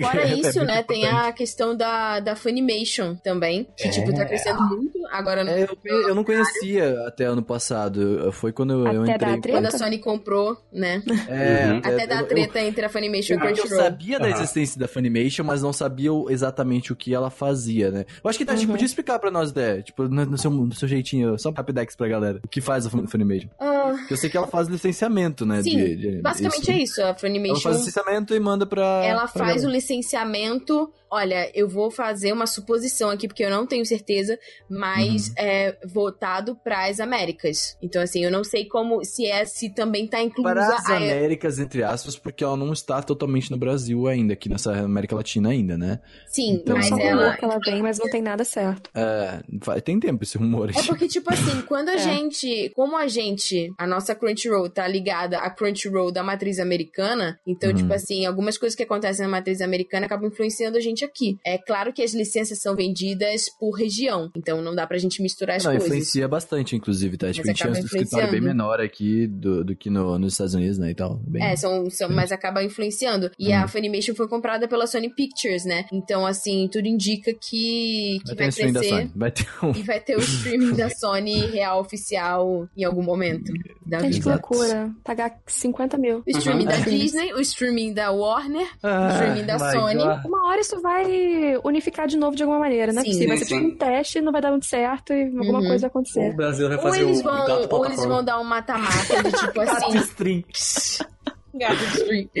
Ou eles vão fazer um mata-mata, tipo, uma estratégia muito agressiva em relação a isso, Aham. tipo o que acontece com Pepsi e Coca-Cola. Ou vai todo mundo falir, ou Ah, mano, eles vão criar vai tudo na Netflix parcerias. no final, eu acho. É, Vai sim, ser. ah, eu acho que vai por aí também. Hum, Vai ah, tudo pra Netflix. Netflix vai comprar todo mundo, A né? Crunchyroll vai ser o Naruto e a Funimation vai ser o Sasuke. Não tem como, não tem como ser sustentável isso, velho. Tipo, Não, é não ok, é o livre é mercado, tudo bem, mas não tem como sustentar isso. Não, é não, muita coisa. Desculpa, mas se, se os dois tretarem vai dar volta, sabe? Basicamente, É, não vai funciona. dar ruim. sabe? E outro player importante, né, que a gente tá- já tá falando, que é a Netflix, que no Japão foi em 2015 que começou a surgir. E a- hoje em dia, o maior catálogo da Netflix é o japonês, Uhum. né? Então, assim, é B. Olha, eu não sabia Bizarro. É disso. isso que eu fiquei muito, eh, tipo, abismado, porque eu achei que o stream não era tão forte no Japão, porque ainda tem essa cultura de TV Sim, lá. ainda tem essa cultura de TV e de locadora, né? Mas teve, até no relatório fala, teve recentemente uma queda em relação ao que era. Ainda é grande, mas eles estão mudando também. Tá mudando. Tá, tá ficando diferente. O que é muito interessante, porque é um dos países mais tecnológicos do mundo. Ou mais, Uhum. se não, né? Então, tipo mas é assim. são mistura da tradição também, entendeu? Sim. É, Eles celular de flip, né? Eu gosto. E a questão de, Celular de flip. A questão de, de co- consumir o original e o oficial, né? Negócio de música, por exemplo, eles compram muito disco lá até hoje. E mesmo que seja disco digital, né, no iTunes, eles compram muito disco. Eu, eu acho muito bacana isso. É sensacional, sabe? Não, é legal. É... Mantém o mercado vivo, valoriza muito e tal. E é muito legal essa questão do streaming que fala no relatório, porque, tipo assim, nos países fora do Japão, muitas vezes as animações são percebidas como voltadas para o público infantil. Uhum. né? Ah, Então, sim. assim, os países não entendem as regras de exibição dos animes. Então, muitas vezes eles acabam não comprando determinadas licenças por não saberem o que fazer com elas, ou compram e usam de forma equivocada. Então, o streaming ele surge e acaba fazendo com que não exista mais essa preocupação desse modelo de programa tradicional. Pode dar um exemplo, Tati? Por exemplo, lá, o Cartoon não vai pegar Ghost in the Shell, por exemplo. Claro, antes Sim. tinha o Toonami, e daí já tinha lá tag, uma tá, 16 mais, aí, tipo assim, tava tranquilo. Mas, por exemplo, não vai passar em horário meio-dia, vou passar um gore, tá ligado? Tipo assim, Né, não é- tem é como. separado, Existe, existe toda uma legislação que proíbe que isso aconteça. TV é mais complicado, TV é, uh, cheio das Porque, regras. tipo, tem toda essa questão sazonal também. é, Hum, sim, assim, sim. Depende muito, mas o streaming não, não passa por Mano, isso. sim, coloca o vídeo lá e é nóis. Você vê quando você puder, pode ser 20 anos depois, mas e daí? é, tá lá. meu, é isso aí. Isso é muito, muito interessante de ver, tipo, uma liberdade em relação à forma como você consome o produto. Ao mesmo tempo, eu vi uma matéria, eu acho que foi no Anime News Network, eu não lembro quem que fez, comentando que por causa dessa mudança de consumo pro stream aumentando e tal, tem anime que hoje em dia sai direto pro stream, que não sai pra plataforma Ah, sim, sim. E que ele vai durar, e que é uma coisa meio louca, porque você pensa assim, ele vai durar enquanto ele estiver ali. Quando acabar, se ele não sair em momento nenhum em plataforma física, como tá acontecendo, no Blu-ray, que seja o que existir daqui pra frente, ele acaba. É, Então, isso é muito interessante também quando, quando os produtores sabem antes de começar a produzir, sabe? Porque, tipo assim, a gente sabe, ele- eles fazem a- o, o material pensando já, ó, esse conteúdo vai ter que ser para a vida, porque ele Com vai, certeza. não é, é, tipo assim, ele vai estar aqui só em stream, entendeu? Então é- deve ser mais complicado agora com É, essa muda mudança a forma de... como você produz, Assim, né? ah, por exemplo, você pega, por exemplo, Stranger Things, que é um ótimo exemplo de série produzida pra plataforma de streaming, porque ela é lançada a temporada de uma vez só, e é uma temporada que é feita assim, ó, você vai assistir essa temporada de uma vez só, porque Uhum. cada episódio É. tá diretamente conectado no outro. É um ótimo exemplo É. de, de, de- como é que é, como é que fala? É quase um meta. Cliffhanger, sabe? Por exemplo, tem um negócio chamado Cliffhanger. Ah, sim, sim, conheço bem. Que existia muito, né? Então, tipo, agora tá diminuindo um pouco, eh, essa parada. Porque antes, por exemplo, tu faz um cliffhanger. Eu tô falando nesse caso da Netflix mesmo. Faz um cliffhanger de um episódio, mano, o outro episódio já tá disponível, tá ligado? Tipo assim, não, não vai pegar tanto do que. Violet pega Evergarden, semanalmente. especialmente, que eu achei muito legal, saiu semanalmente, cara. Acho muito bacana isso. Na Netflix ainda, que não tem costume de fazer. Sim, na Netflix ainda, sabe? Acho muito bacana isso. Uhum. Beleza, e com essa mudança também de formas de produção, formas de conteúdo, ela também muda, eu acho que o, o jeito que o fandom recebe esse. O jeito que ele recebe e do jeito também que ele vai interagir com esse conteúdo também, né? Eu acho vai chegar exemplo, muito no Twitter. Vai ser. É. Exatamente. Vai chegar no subreddit depois que assistir o episódio. É, Acaba influenciando, né, a muito. produção. Com certeza, porque imagina, tipo assim, a pessoa que eles estão produzindo anime, ok, o anime provavelmente é, é finalizado já completo, não, não sei também, cada caso é um caso, mas eu acho que o anime tá pronto já desde o primeiro episódio. Acontece mais isso, né? Nem sempre. É, Uhum. então imagina, tipo, isso pode ser completamente influenciado por causa do Reddit. Já pensou? Tipo assim, o cara. Com certeza. Ah, eles não gostaram muito disso? Vamos tirar. Vou sabe? matar esse personagem aqui. Não deu. É, Foi mal, galera. cara, essa mudança, cara, isso é muito louco, porque, mano, uma pequena mudança de, do jeito que as pessoas veem da TV para o stream muda completamente, muda tudo, basicamente, né? Sim. E é muito interessante porque, assim, a gente tá, tá lidando com um tema relacionado à pirataria recentemente, né? E isso é uma Hum. das coisas que, na verdade, tá acontecendo por causa. Lembra quando a gente falou do Cool Japan? Então, Cool Japan e a Aja estão, Uhum. tipo, agindo em conjunto pra acabar com essa questão da pirataria, porque eles estão vendo que, tipo, eles podem lucrar overseas, né? Fora do Japão. E a pirataria tá ali e acaba, tipo, atrapalhando, né? O processo. A partir de hoje, sempre que eu ouvir Overseas, eu vou pensar no Rei Leão. E é muito interessante porque, assim, quando esse tipo de trabalho é feito, de análise, você tem que analisar de uma forma macro. Ou seja, você tem que analisar tudo que influencia a indústria, independente de ser algo oficial ou não. Ou seja, independente de serem dados que você tem controle sobre ou comportamentos que você não tem controle sobre. Isso tá muito dentro do, de como o fandom consome. Então, assim, no relatório eles mostram também que, tipo, pra muitas pessoas, o anime é uma forma de conteúdo que pode ser consumida de forma gratuita vendo a TV aberta. Tanto aqui no Brasil quanto. Gratuito entre aspas, né? Tem aquele negócio É. que a pessoa fala, vai pagar TV a Exatamente. cabo, vai pagar luz, Uhum. ele Mas, por exemplo, a Rede Brasil, o canal aqui, é um canal aberto. é, completamente. né? E no Japão também existem canais abertos em que passam alguns animes. Não são todos? Não. Mas é uma forma de uma mídia que você pode pegar, né, de, de forma gratuita. E aí, assim, eles levam em consideração também os fãs que consomem, mas os fãs que não contribuem de forma monetária. Só que apesar de eles não contribuírem de forma monetária e acabam consumindo a pirataria,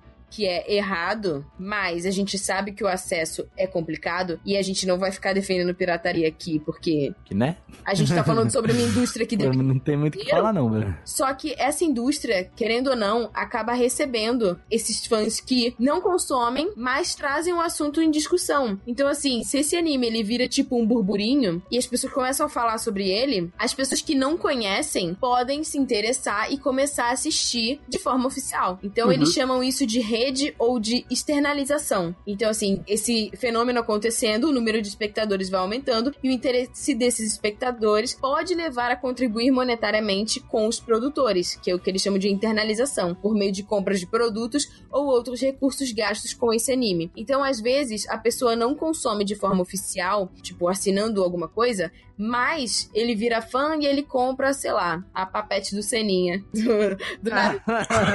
a papete do Naruto.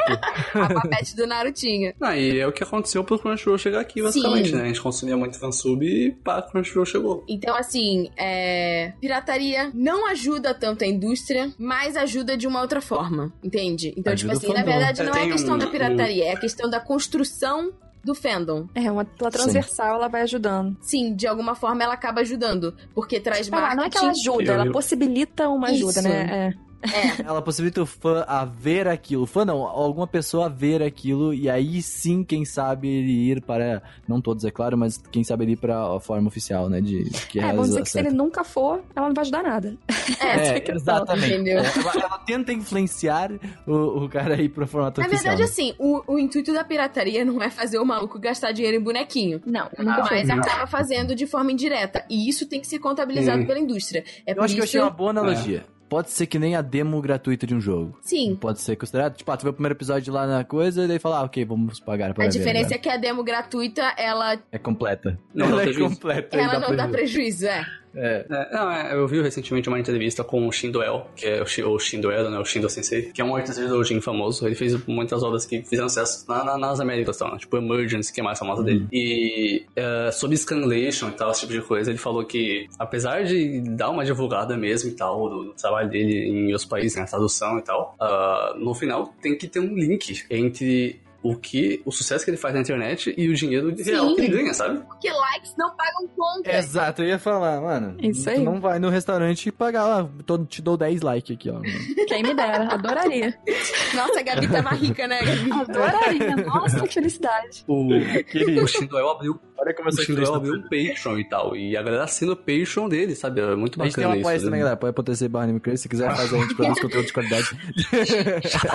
Também tem o da Gabi, não tem? É, o da Gabi não tem padrinho. Ei, eu não divulgo porque eu tenho Tem o padrinho da vergonha. Gabi. A gente divulga, a gente... A gente divulga cara. o padrinho da Gabi, ok? O padrinho da Gabi vai estar aqui na, no podcast. Exatamente. O link Isso aí ajuda muito o produtor de conteúdo, você Tá não tem bom. ideia. Uhum. É pra você não dar só like, você também dá Mano, ajuda financeira. a gente tem várias coisas que a gente dá aqui para as pessoas, conteúdo exclusivo. A gente tá dando. Por isso- informação, entendeu? Informação. Essa Exatamente. informação a gente não consegue. Tem tempo envolvido. Ah, o grupo de Just Dance Anime Crazy tem memes exclusivos, cara. Caraca, São, é exclusivos. verdade. Mano, eu 100 na indústria de memes brasileira. Memes exclusivos. Meu Deus, isso aí é, nossa, é quase chantagem. Um podcast. Mano, aqui, ó, momento de jabazão, velho. Aqui, ó, total. A gente divulga. Gabi, não pode ter vergonha. Tem que divulgar o financiamento coletivo. Ah, Gosto. eu tenho É muita vergonha, é terrível. E isso que o Sérgio falou sobre relação de doujin, isso também é contabilizado pela indústria de animes. Só que a diferença é que, Uhum. tipo, existem duas categorias. A categoria em que eles têm um certo controle ainda, que é essa categoria em que a pirataria tá dentro, porque eles podem derrubar a hora que eles quiserem e conseguirem, né? Nosso vídeo, nossos vídeos, é. Nossos É, a gente também já, já teve. Já teve, já tomou strike no segundo vídeo. É, a gente aqui é mais, é. mais de boa ainda, porque é a nossa fe- ferramenta de conteúdo. Mas eles podem chegar a qualquer momento e falar, ah, não queremos que tu coloque isso aqui, pronto. Já é. Pois é. Então, assim, eles têm um controle, mas eles utilizam esse controle de uma forma menos radical, porque eles sabem que de alguma forma isso reverte pra Sim, sim. e aí tem a outra parte, que é o lado que eles não têm nenhum controle, que é a criação independente de fã pra fã, em relação a fanzines, né, doujin X, É, cosplays. sim, sim, né? Sim. Eu tenho, por exemplo, a, a Comic Cat, né? Que é um evento de, de, de comics, doujins, doujins no, no, no Japão. Muito famoso. A, Taka, a Limiko Takahashi desenhava Uhum. muito lá todo ano. E aquilo ajuda muito a indústria. Sabe? Eu acho sensacional, porque é um negócio que eles não controlam. acontece em 9 de agosto, se você tiver interesse aí, ó. Cat. É verdade, boa sorte. É, a- ajuda muito a indústria, assim, e, nossa, é, é um evento. É gigante, é gigante demais. Você não tá entendendo. Apareceu no. Gate essa coisa aí, mano. É, no Gate, em outro anime que é o Genshiken, um anime um pouco mais antigo, No que mostrava uns Otakoi otakus. O também. cara quebrou o braço e conchou a vida. É verdade. É, é que ela acontece naquele, naquele mega lugar. Como é que é? Aquele centro de eventos do Japão. Porra, é enorme aquele lugar, mano. É bem grande mesmo, só que eu não lembro onde é. E é muito interessante, porque eles usaram um exemplo, por exemplo, não é Tokyo Big Sight. Tokyo Big Sight é o nome do lugar. eles deram um exemplo no relatório sobre uma estratégia que a Disney fez, né? Então, tipo assim, a Disney é super rigorosa em relação a controle legal da propriedade, mas eles encorajaram os fãs a postarem vídeos deles mesmos cantando Let It Go de Frozen. É, é que tem que rolar aquela química entre o fã e a. E a Aquele engajamento. é, aquele engajamento, aquela comunicação, entendeu? que puta case, meu. Eu acho que ainda falta um pouco do engajamento entre essas indústrias de anime Falta. e os Com fãs. certeza. Falta muito. Né? Pô, a gente nem Demais. sabe quem que faz direito as coisas, às vezes, sabe? Tipo, a gente sempre tenta trazer informação, ó, quem fez foi tal, quem fez fez aquilo, mas em- E a gente fica cavando informação com pazinha de plástico, assim, Exatamente. sabe? Ah, mas você vê, a interação existe mais, por exemplo, entre uma Crunchyroll da vida e a gente do que com a produtora Ah, mesmo. E olha, assim, é eu nem muito acho bom. tanto ainda, sabe? Até o Crunchyroll, às vezes, falta ainda algumas informações, mas aí é muito, é muito maior do que com quem produz mesmo. Hum. Uhum. Com quem produz é um caminho, você só sabe, assim, é uma entidade. Lá em cima tem a produtora japonesa. Oh, produtora, Tipo você pare conosco. É tipo isso. Mas tudo isso que a gente falou é importante justamente pra vocês terem a ideia de que, tipo, não é uma indústria unilateral. É uma indústria que, na verdade, é um ecossistema. Ou seja, existem diversos fatores que coexistem, se influenciam Uhum. e que fazem essa indústria girar. Então, desde a produção, que seria dentro disso a produção dos animes e o, o- o tipo de venda, essa venda passada pra TV, pros streamings, a criação musical em cima disso, a criação de games, a criação dos patincos, que não tem aqui, mas tem muito no Uhum. Japão. Quero, Uhum. Né? queremos. As peças de teatro, as publicações de mangás, o merchandising, os parques temáticos e, enfim, os eventos. enfim, Os eventos, principalmente eventos aí. isso tudo tá dentro da produção. Aí, por outro lado, tem essa questão da publicidade, que é uma publicidade indireta. Então, assim, aparecer em notícia. É, aquele negócio lá do, do- boneco do Pokémon vem na garrafinha do Aham. Ah, verdade. Não, Ué, gente, mas agora no. Japão tem agora o. O, como é que é o nome disso? O negócio de lavar roupa. Enfim, produto de lavar Belly, roupa do Levi, sabe? De xinguei. Ah, sim! Ah, pode crer, tentou isso, eu vi. Que sentido Vai faz sim, isso? ele é É porque bom ele tem, ele tem toque com limpeza. É, claro que faz sentido. Eu sei, mano, mano, que é uma piada tão Mano, não é, não. Mas Eu eu achei sensacional. é Eu achei incrível. Eu quero. Ah, meu Eu Deus. quero esse produto, eu lavaria minha roupa muito mais tranquilo. Exatamente, com certeza estaria limpo. Levi na capa, Não com é? certeza. Teria gosto de lavar a qualidade roupa. Levi. Hoje eu vou lavar roupa. Levi, Vênus Levi. Já criei todo o slogan aqui. Alô, Vênus. Vênus Levi. Nossa, o- tipo um Levi do Alinho. Deus. Toque japonês. Meu Deus. E aí a gente tem essas produções que tem controle e não tem controle, né? Então, por exemplo, a questão da pirataria tá dentro da indústria, o cosplay, a produção de É isso que eu fiquei, tipo, cosplay, mano. Deixa os caras, sabe? Cosplay, não entendi isso. Então. muito. É, não, mas é- não, não necessariamente é, é- uma coisa negativa. É, é na verdade, é só pra Ah. dizer a questão do controle. Eles têm muito mais controle, eles podem ter muito mais controle em relação aos cosplays, até porque eles vendem esse material, né? É, pois é. Deixa eu- do que do que tipo em outros tipos de mercado, tipo fanzine, fanfic, não sei o que, entendeu? Entendi, que o entendi. anonimato ah, existe muito mais do que no cosplay. A pessoa pode ser- se chamar, sei lá, bolinho, mas tem a Uhum. cara dela lá, entende? É, entra até Então- também nos voice acting, né? Tipo, eu- Sim. eu acho que isso entra mais com o pessoal que faz fandub, né? Eu acho que porque tem, tem o nomezinho dele lá, não é? sim, sim. E aí tem, tipo, esses, essas coisas que eles não têm controle, que é a produção que a gente já falou, né? De fanzine, de fanart, e o turismo que é gerado em volta disso também, Uhum. que eles não têm controle. Por exemplo, você vai visitar. Tem aquela cidade lá do, do então você vai Ah, a caraca, meu foi sonho. Nossa, não fala. É, é esse tipo de coisa. E acho louco porque você chega na cidade e tem vários postos de Aham. Anohana e tal. E eles vendem mesmo. E eles se bonitinho. vendem assim mesmo. Eu já vi muito, muito. mas, mas a empresa do anime em cima não, não tem. Não, é isso que é sabe? louco, porque a complicado. cidade se vende com esse slogan aí da, do coisa do, do Dona Hannah. E, tipo, Uhum. e eles não, não podem fazer o que eles vão fazer, sabe? Tipo, eles usaram a cidade. Ah, agora a gente comprou a sua cidade. compramos os direitos de Não, publicação não da tem cidade. como. Quando a gente fala de indústria, às vezes, para além de tudo que já envolve a produção em si e esses todos consequências, tem um antes também, sabe? Assim, a, a estrutura em si, tanto da parte maquinária mesmo, sabe? Do que de quem produz o que vai ser usado para fazer, Uhum. de, de tudo, estrutura física da Sim, coisa. estrutura física, software. É, isso é, tecnologia. É, tudo isso. Exatamente. Isso tudo, isso tudo forma. Aí quando a gente fala indústria, parece que também é uma coisa não palpável. Mas não, é, é tudo muito sólido. Você consegue Uhum. contabilizar cada instrumento, cada pessoa, cada salário, cada esforço físico. E depois também tem essa parte toda turística que é super importante e, gera muita verba também. Um dia eu queria ver muito um merchazão do Adobe Premiere dentro de um anime. Seria muito legal. Meu Deus.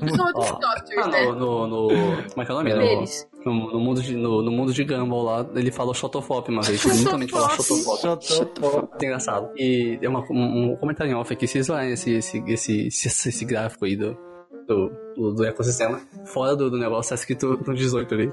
Território internacional. É tipo, é um mundo exterior. É, assim, sim, que você vai. conta ali, sabe? Conversia. É muito, muito engraçado. É a terra do reino. É o reino, depois do mar. De- É tipo depois da minha vida, depois do você não tem É a terra do sol nascente. Onde o sol nasce tem coisa, onde o sol não nasce. Isso mesmo. Exatamente. Gente, Rei Leão nunca né? mais acabar sair da minha Nunca cabeça. mais, né? nunca mais. Rei Leão, pô, Rei Leão. Eu nunca pensei que a indústria de anime teria tanto a ver com o Rei Leão. Loucura. Vamos para o nosso último bloco, que a gente pegou aqui os problemas e soluções que o professor Yuji Mori trouxe para nós aqui, eh, que são recomendações, né? Como que seria, eu acho que como poderiam melhorar essa indústria, é isso, né, Tati? É, como a gente poderia melhorar essa expansão pro Exato, exterior. trazer pro sair do overseer do Rei Leão aí, pá, do, do, do mundo. e ele começa com o, o primeiro papel, que é a parceria de produção, deve assumir. A primeira questão, né, a primeira recomendação seria, tipo, analisar o papel que a parceria de produção deveria assumir dentro da produção desses animes, né? Então, por exemplo, Ah. o que ele fala é que deveria haver um sistema de produção em que várias empresas diferentes investiriam na produção de um trabalho a fim de reduzir a precipitação caso um espetáculo falhe. Então, por exemplo, o que Uhum. aconteceu com Darling in the Franks, que foi uma parceria da A1 Picture com a Trigger. Sim. Então, assim, as duas investiram e as duas correram o risco juntas, o que faz com que seja menos penoso para cada empresa. Cada um coloca uma, fa- uma fatiazinha, né? Em vez Sim. de botar no todo, e o prejuízo é dividido também. Ou se tiver lucro, também divide, mas pelo menos é mais seguro. É bem mais Dividir as ameaças de morte. É, principalmente por ser uma indústria muito cara, né? A gente já falou disso em algum programa também. É, é caro fazer anime, sabe? Muito tipo, não- caro. É muito, muito caro. Então, fazer essas parcerias. Tipo, a Trigger, como eles não estão com uma situação financeira muito boa, eles estão fazendo vários tipos de parceria. Sim. Acho que quase todas as produções dele agora são com parceria, além agora do Promare, que eu acho que o Promare não é. Acho que é deles só, né? E eles têm um Patreon também. É, não, eles, eles têm um. Patreon, tem, tem, tem sim. Gente, eles têm o um Patreon, olha só, Sim, eles têm pagar um o Patreon. Mano, Viu, eu- Gabi? Tu tem vergonha de divulgar. Tá vendo? Pois é. Até A a Trigger tem um. Patreon. Ó, não tá fácil pra ninguém, gente. Não, pois é, e eu acho que agora a Promare é só deles, se não me engano, não é uma parceria. Mais animes que eles estão fazendo semanalmente, eles fazem, Adoro, É, que eles, fa- que eles fazem aí cada temporada, e é- eles estão fazendo quase, a grande, a grande maioria agora é com parcerias, porque eles não têm como bancar. É, o que é, o que é uma, uma saída inteligente, né? Além disso, ele também defende que, na verdade, deveriam haver empresas, né, que, na verdade, conglomerados de, de empresas que se unissem em uma empresa só para tipo, unificar o sistema sobre um projeto. Então, assim, com esse sistema unificado, tudo sobre um determinado projeto poderia ser comercializado por um único grupo empresarial. Isso diminuiria muito a burocracia. Então, por exemplo, É. o mangá, o anime, ah, o merchan, o jogo, a produção musical, os shows baseados, a dublagem, Sim. enfim, tudo isso seria manejado por uma empresa só, como, por exemplo, a Toei faz. É que, por exemplo, você pensa assim, todo final de crédito, tanto de filme, de série, de anime, que é o que a gente tá falando, lá no final vai ter cartela, com aquele fundão preto, cheio de nomezinho, assim, grandão, Uhum. que geralmente são os Ah. produtores, ou se As for for distribuidor também. É tudo que eles. A, empresa que investiu, porque, sei lá, custa muitos dinheiros fazer aquele anime. E nem sempre aquele, a empresa X está disposta a colocar tudo sozinho, ela nem tem o dinheiro para fazer tudo sozinha. Então eles vão lá, juntam dinheirinho, dividem, só que ao mesmo tempo, aí quer licenciar o anime para vários locais.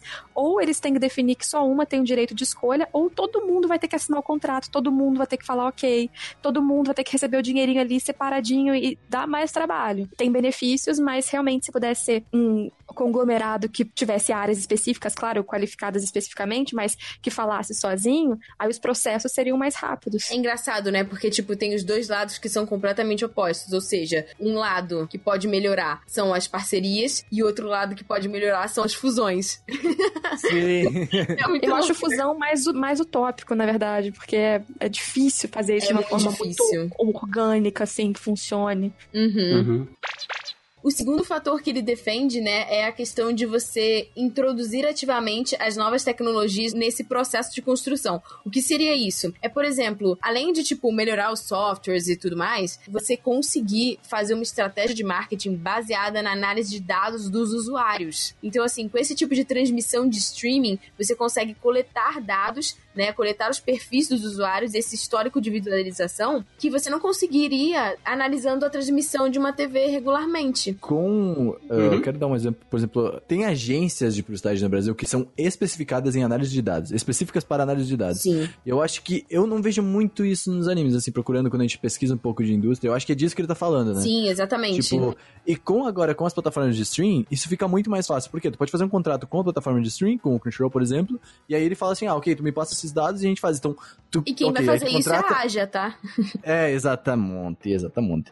Então a Aja serve justamente pra isso. Eu não sei como é que funciona a análise de dados para a TV, porque eu sei que às vezes é até um pouco complicada essa relação. É, eu acho que você só a- consegue ver a região e o Exato. horário, na verdade. Você não consegue saber quem tá vendo. Tem Não. muita, muita campanha, eu vou entrar na minha área de publicidade mesmo. Tem muita empresa que tá saindo da televisão indo para a web porque não tem esses dados completos, Sim. entendeu? E na internet, mano, porra, se tu faz um anúncio no Facebook, tu tem dado exatamente de onde é que foi, foi é. o teu, Uhum. teu Uma negócio. pessoa Uhum. total. E assim, você analisando esses dados, você consegue pegar essas necessidades específicas de cada usuário, reconhecer e, com isso, os produtos relacionados a esse anime podem ser recomendados. Ou então você pode até, tipo assim, convidar esse usuário pra participar de evento online. Enfim, tem muita coisa que você pode Pô, fazer dentro anúncio do direto. marketing. Quando tu. na- web, mano. Não, não, o, o web, anúncio web é sensacional, cara. Tipo, às vezes a gente pega nossos, nossos dados do Google Analytics gente fala, como assim? O Como a gente tem esse tipo de dado? A gente sabe onde é que a É. pessoa está nesse momento. Sim, entendeu? na verdade, assim, deve haver, na verdade, essa inteligência de conseguir pegar. Porque, na verdade, assim. O dado é lá, o dado é o número. Existe uma diferença entre dado e informação. O dado Uhum. é o número, é o número bruto, é aquilo. A informação é você pegar esse dado, analisar ele e tirar dele uma conclusão. Então, assim, é justamente precisa ter essa inteligência desse processo de pegar, captar esses dados de um grupo que, tipo, as pessoas ainda não perceberam que tá aqui com tudo fac-pão na mão, de mão beijada, pra eles poderem criar estratégias de marketing e fazer o mercado crescer. Isso faz muita diferença. Isso faz você vender mais, produzir algo com mais eficiência, conhecer quem tá querendo ver o que você produz é, é- Uhum. é ideal. Assim. Por isso que existem empresas e pessoas que estudaram e são justamente especializadas em entender esses números e fazer algo com isso. Eu lembrei agora que na TV a gente tem os pontos de audiência. Por exemplo, é, é mais, basicamente isso que eles se baseiam, essa análise de dados de tantas pessoas que chegaram. Por exemplo, sei lá, hoje à tarde, às 14, teve um ponto de audiência na Record 9.3, 9.3 pontos, que seriam 9 milhões, né? Mas se não me engano, Uhum. cada ponto vale por um milhão. Então é basicamente esse tipo de análise. É um pouco limitado, né? Tipo assim, tu não sabe que público que tava te olhando, basicamente. Tu É. tem uma Pô, média. faz enquete dos eventos aí, passa uma folha. Passa uma É, folha aí, o que, que não, você tá deve. vendo? Quando? É muito louco. Fala pra nós aí, o que, que você Vou te assiste dar um eu- up eu em sigo. troca. Eu sigo um Twitter que ele manda os pontos de audiência. Eu acho muito legal de ver isso. Eu fico meio... É muito legal. Eu acho muito É, e é muito legal porque, na verdade, ele, ele inclusive tava mostrando os pontos de audiência da Crunchyroll e tá sendo o maior pico Da Rede de Brasil. audiência da Rede Brasil, tá, galera? Isso é muito legal, muito bom. Arroba Rick Souza, se vocês quiserem ver. Fica aí. Passa. Globo. Manda arrobas. Ah, né? manda arroba Rick Souza aí, se quiser E saber. a última coisa que ele fala é você considerar o desenvolvimento de recursos humanos no exterior. Ou seja, como essa escassez de trabalhadores nessa indústria, né? Ah, verdade. E essas questões relacionadas ao ambiente de trabalho, que na verdade estão melhorando de acordo com a análise que surgiu. Isso que eu ia falar, isso que eu ia falar, porque, ah, querendo ou não, o lugar que tu vai trabalhar tem que ser um lugar bom, porra, tu é animador, entendeu? Então, tipo assim, trabalhar nesses, eh, como Tem que ser um lugar animado. Ah, uau, é, tem que ser pra Meu Frentex. Cool de até. É, De pé. Não, mas o que eu digo é, tipo assim, quando tu vai trabalhar em uma área específica, ok, eu quero ser animador. Mas quando o ambiente não é atrativo, isso acaba diminuindo a- o número de, de pessoas que Uhum. querem ir pra essa área, querendo ou não, né?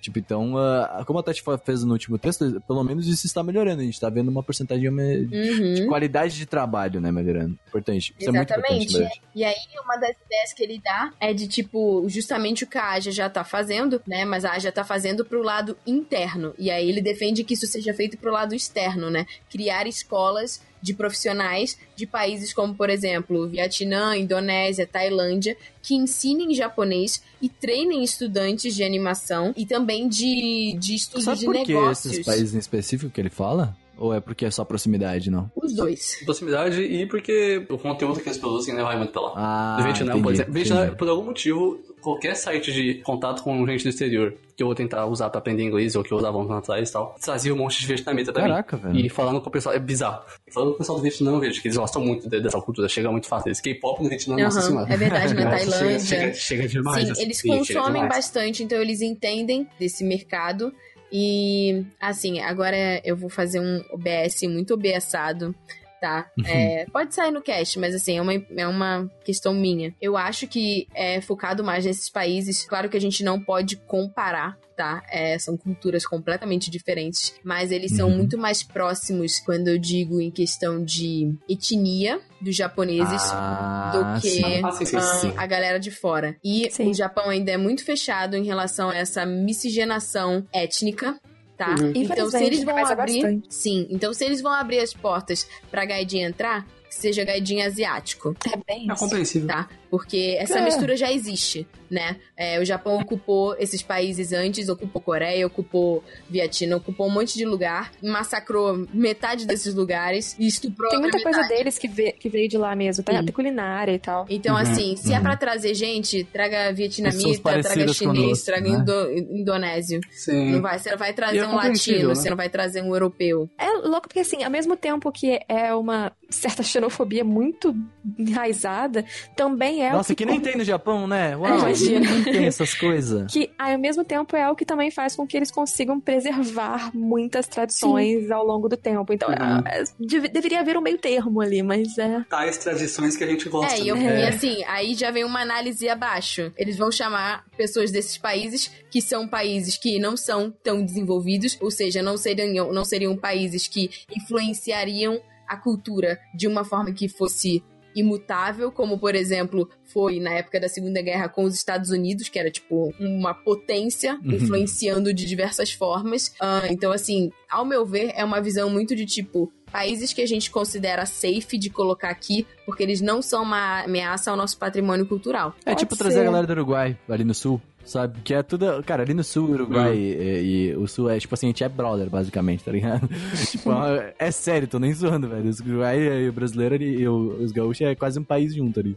Então, eu acho que é basicamente essa Sim, por essa pro- proximidade. Aham, Nossa, que análise profunda, gente. Nossa, mas sabe o que é engraçado? Porque ao mesmo tempo eu já vi vários relatos de que, apesar deles também abrirem um pouco mais, a mesma questão até de imigrante, que eles aceitam mais quem é descendente até certa geração, Uhum. muito mais do que a gente mesmo, totalmente É. ocidental. Hum, Mas ao é. mesmo tempo eu já ouvi falar que eles têm muito preconceito com a galera que se parece com eles, mas não é de lá. Sim. Uou, não sabia E na verdade isso é uma questão que acontece na Ásia toda. Justamente por a gente A gente é igual, mas a gente é saco. diferente. É, Não, eles são é isso. diferentes, Ah. eles não são iguais, sabe? Exato. Esse que é o Sim, problema. sim. Então, tipo assim, cada um levanta a mão pra falar, essa é a minha identidade, entendeu? Mas o, o Ocidente bota todos eles no mesmo saco. É, eu acho que é justamente isso. É por culpa nossa, na verdade, isso. Esse, esse- essa briga entre eles lá, né? Será? assim. Ah, tem uma, uma, amiga- uma amiga de Eu infância acredito. minha que fala isso, né? Que ela é descendente japonês, né? Acho que ela é Sansei ou Yonsei, não sei. Mas tá, não vou saber.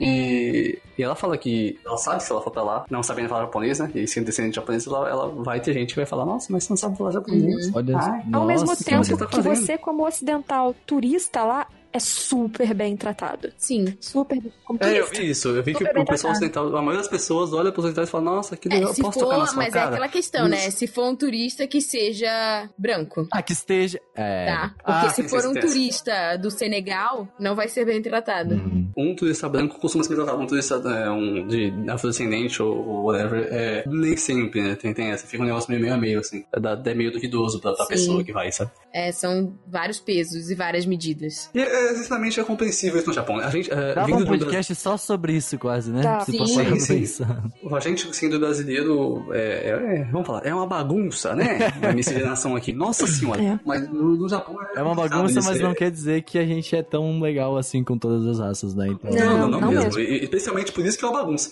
E Uhum. lá no Japão, não é, né? Pô, não teve essa, essa mistura. Uhum. Se tudo junto e misturado que tem aqui, sabe? Aí dá pra entender até de onde vem o, o pensamento deles. Por isso que tem essa preservação das culturas e tal. Uhum, né? sim, Então- sim. Acho que a melhor forma de terminar esse podcast é com a conclusão do nosso sensei, que ele diz: Nessa era da globalização, não só é importante aprofundar exaustivamente a indústria de anime doméstica, mas também colaborar com uma variedade de indústrias e formar parcerias com elas, incluindo aquelas no exterior, através do governo de cada país ou de organizações privadas. É claro que criar algo de novo valor está se tornando cada vez mais importante. Chegou a hora da indústria do anime abraçar a inovação. call.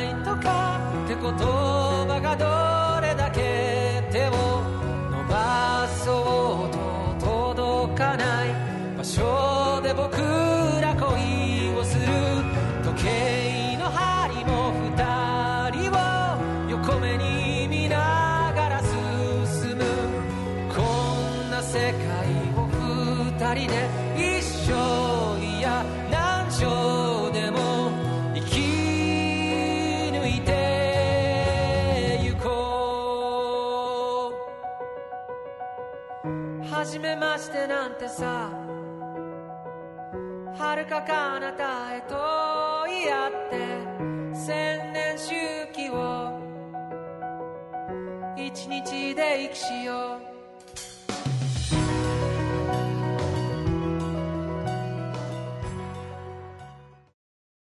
E é isso aí, perfeito. É um ótimo final.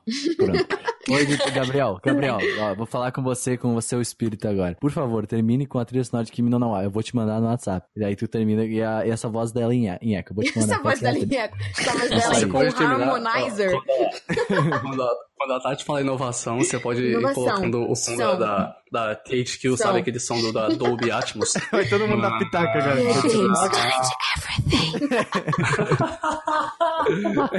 ah, meu Deus.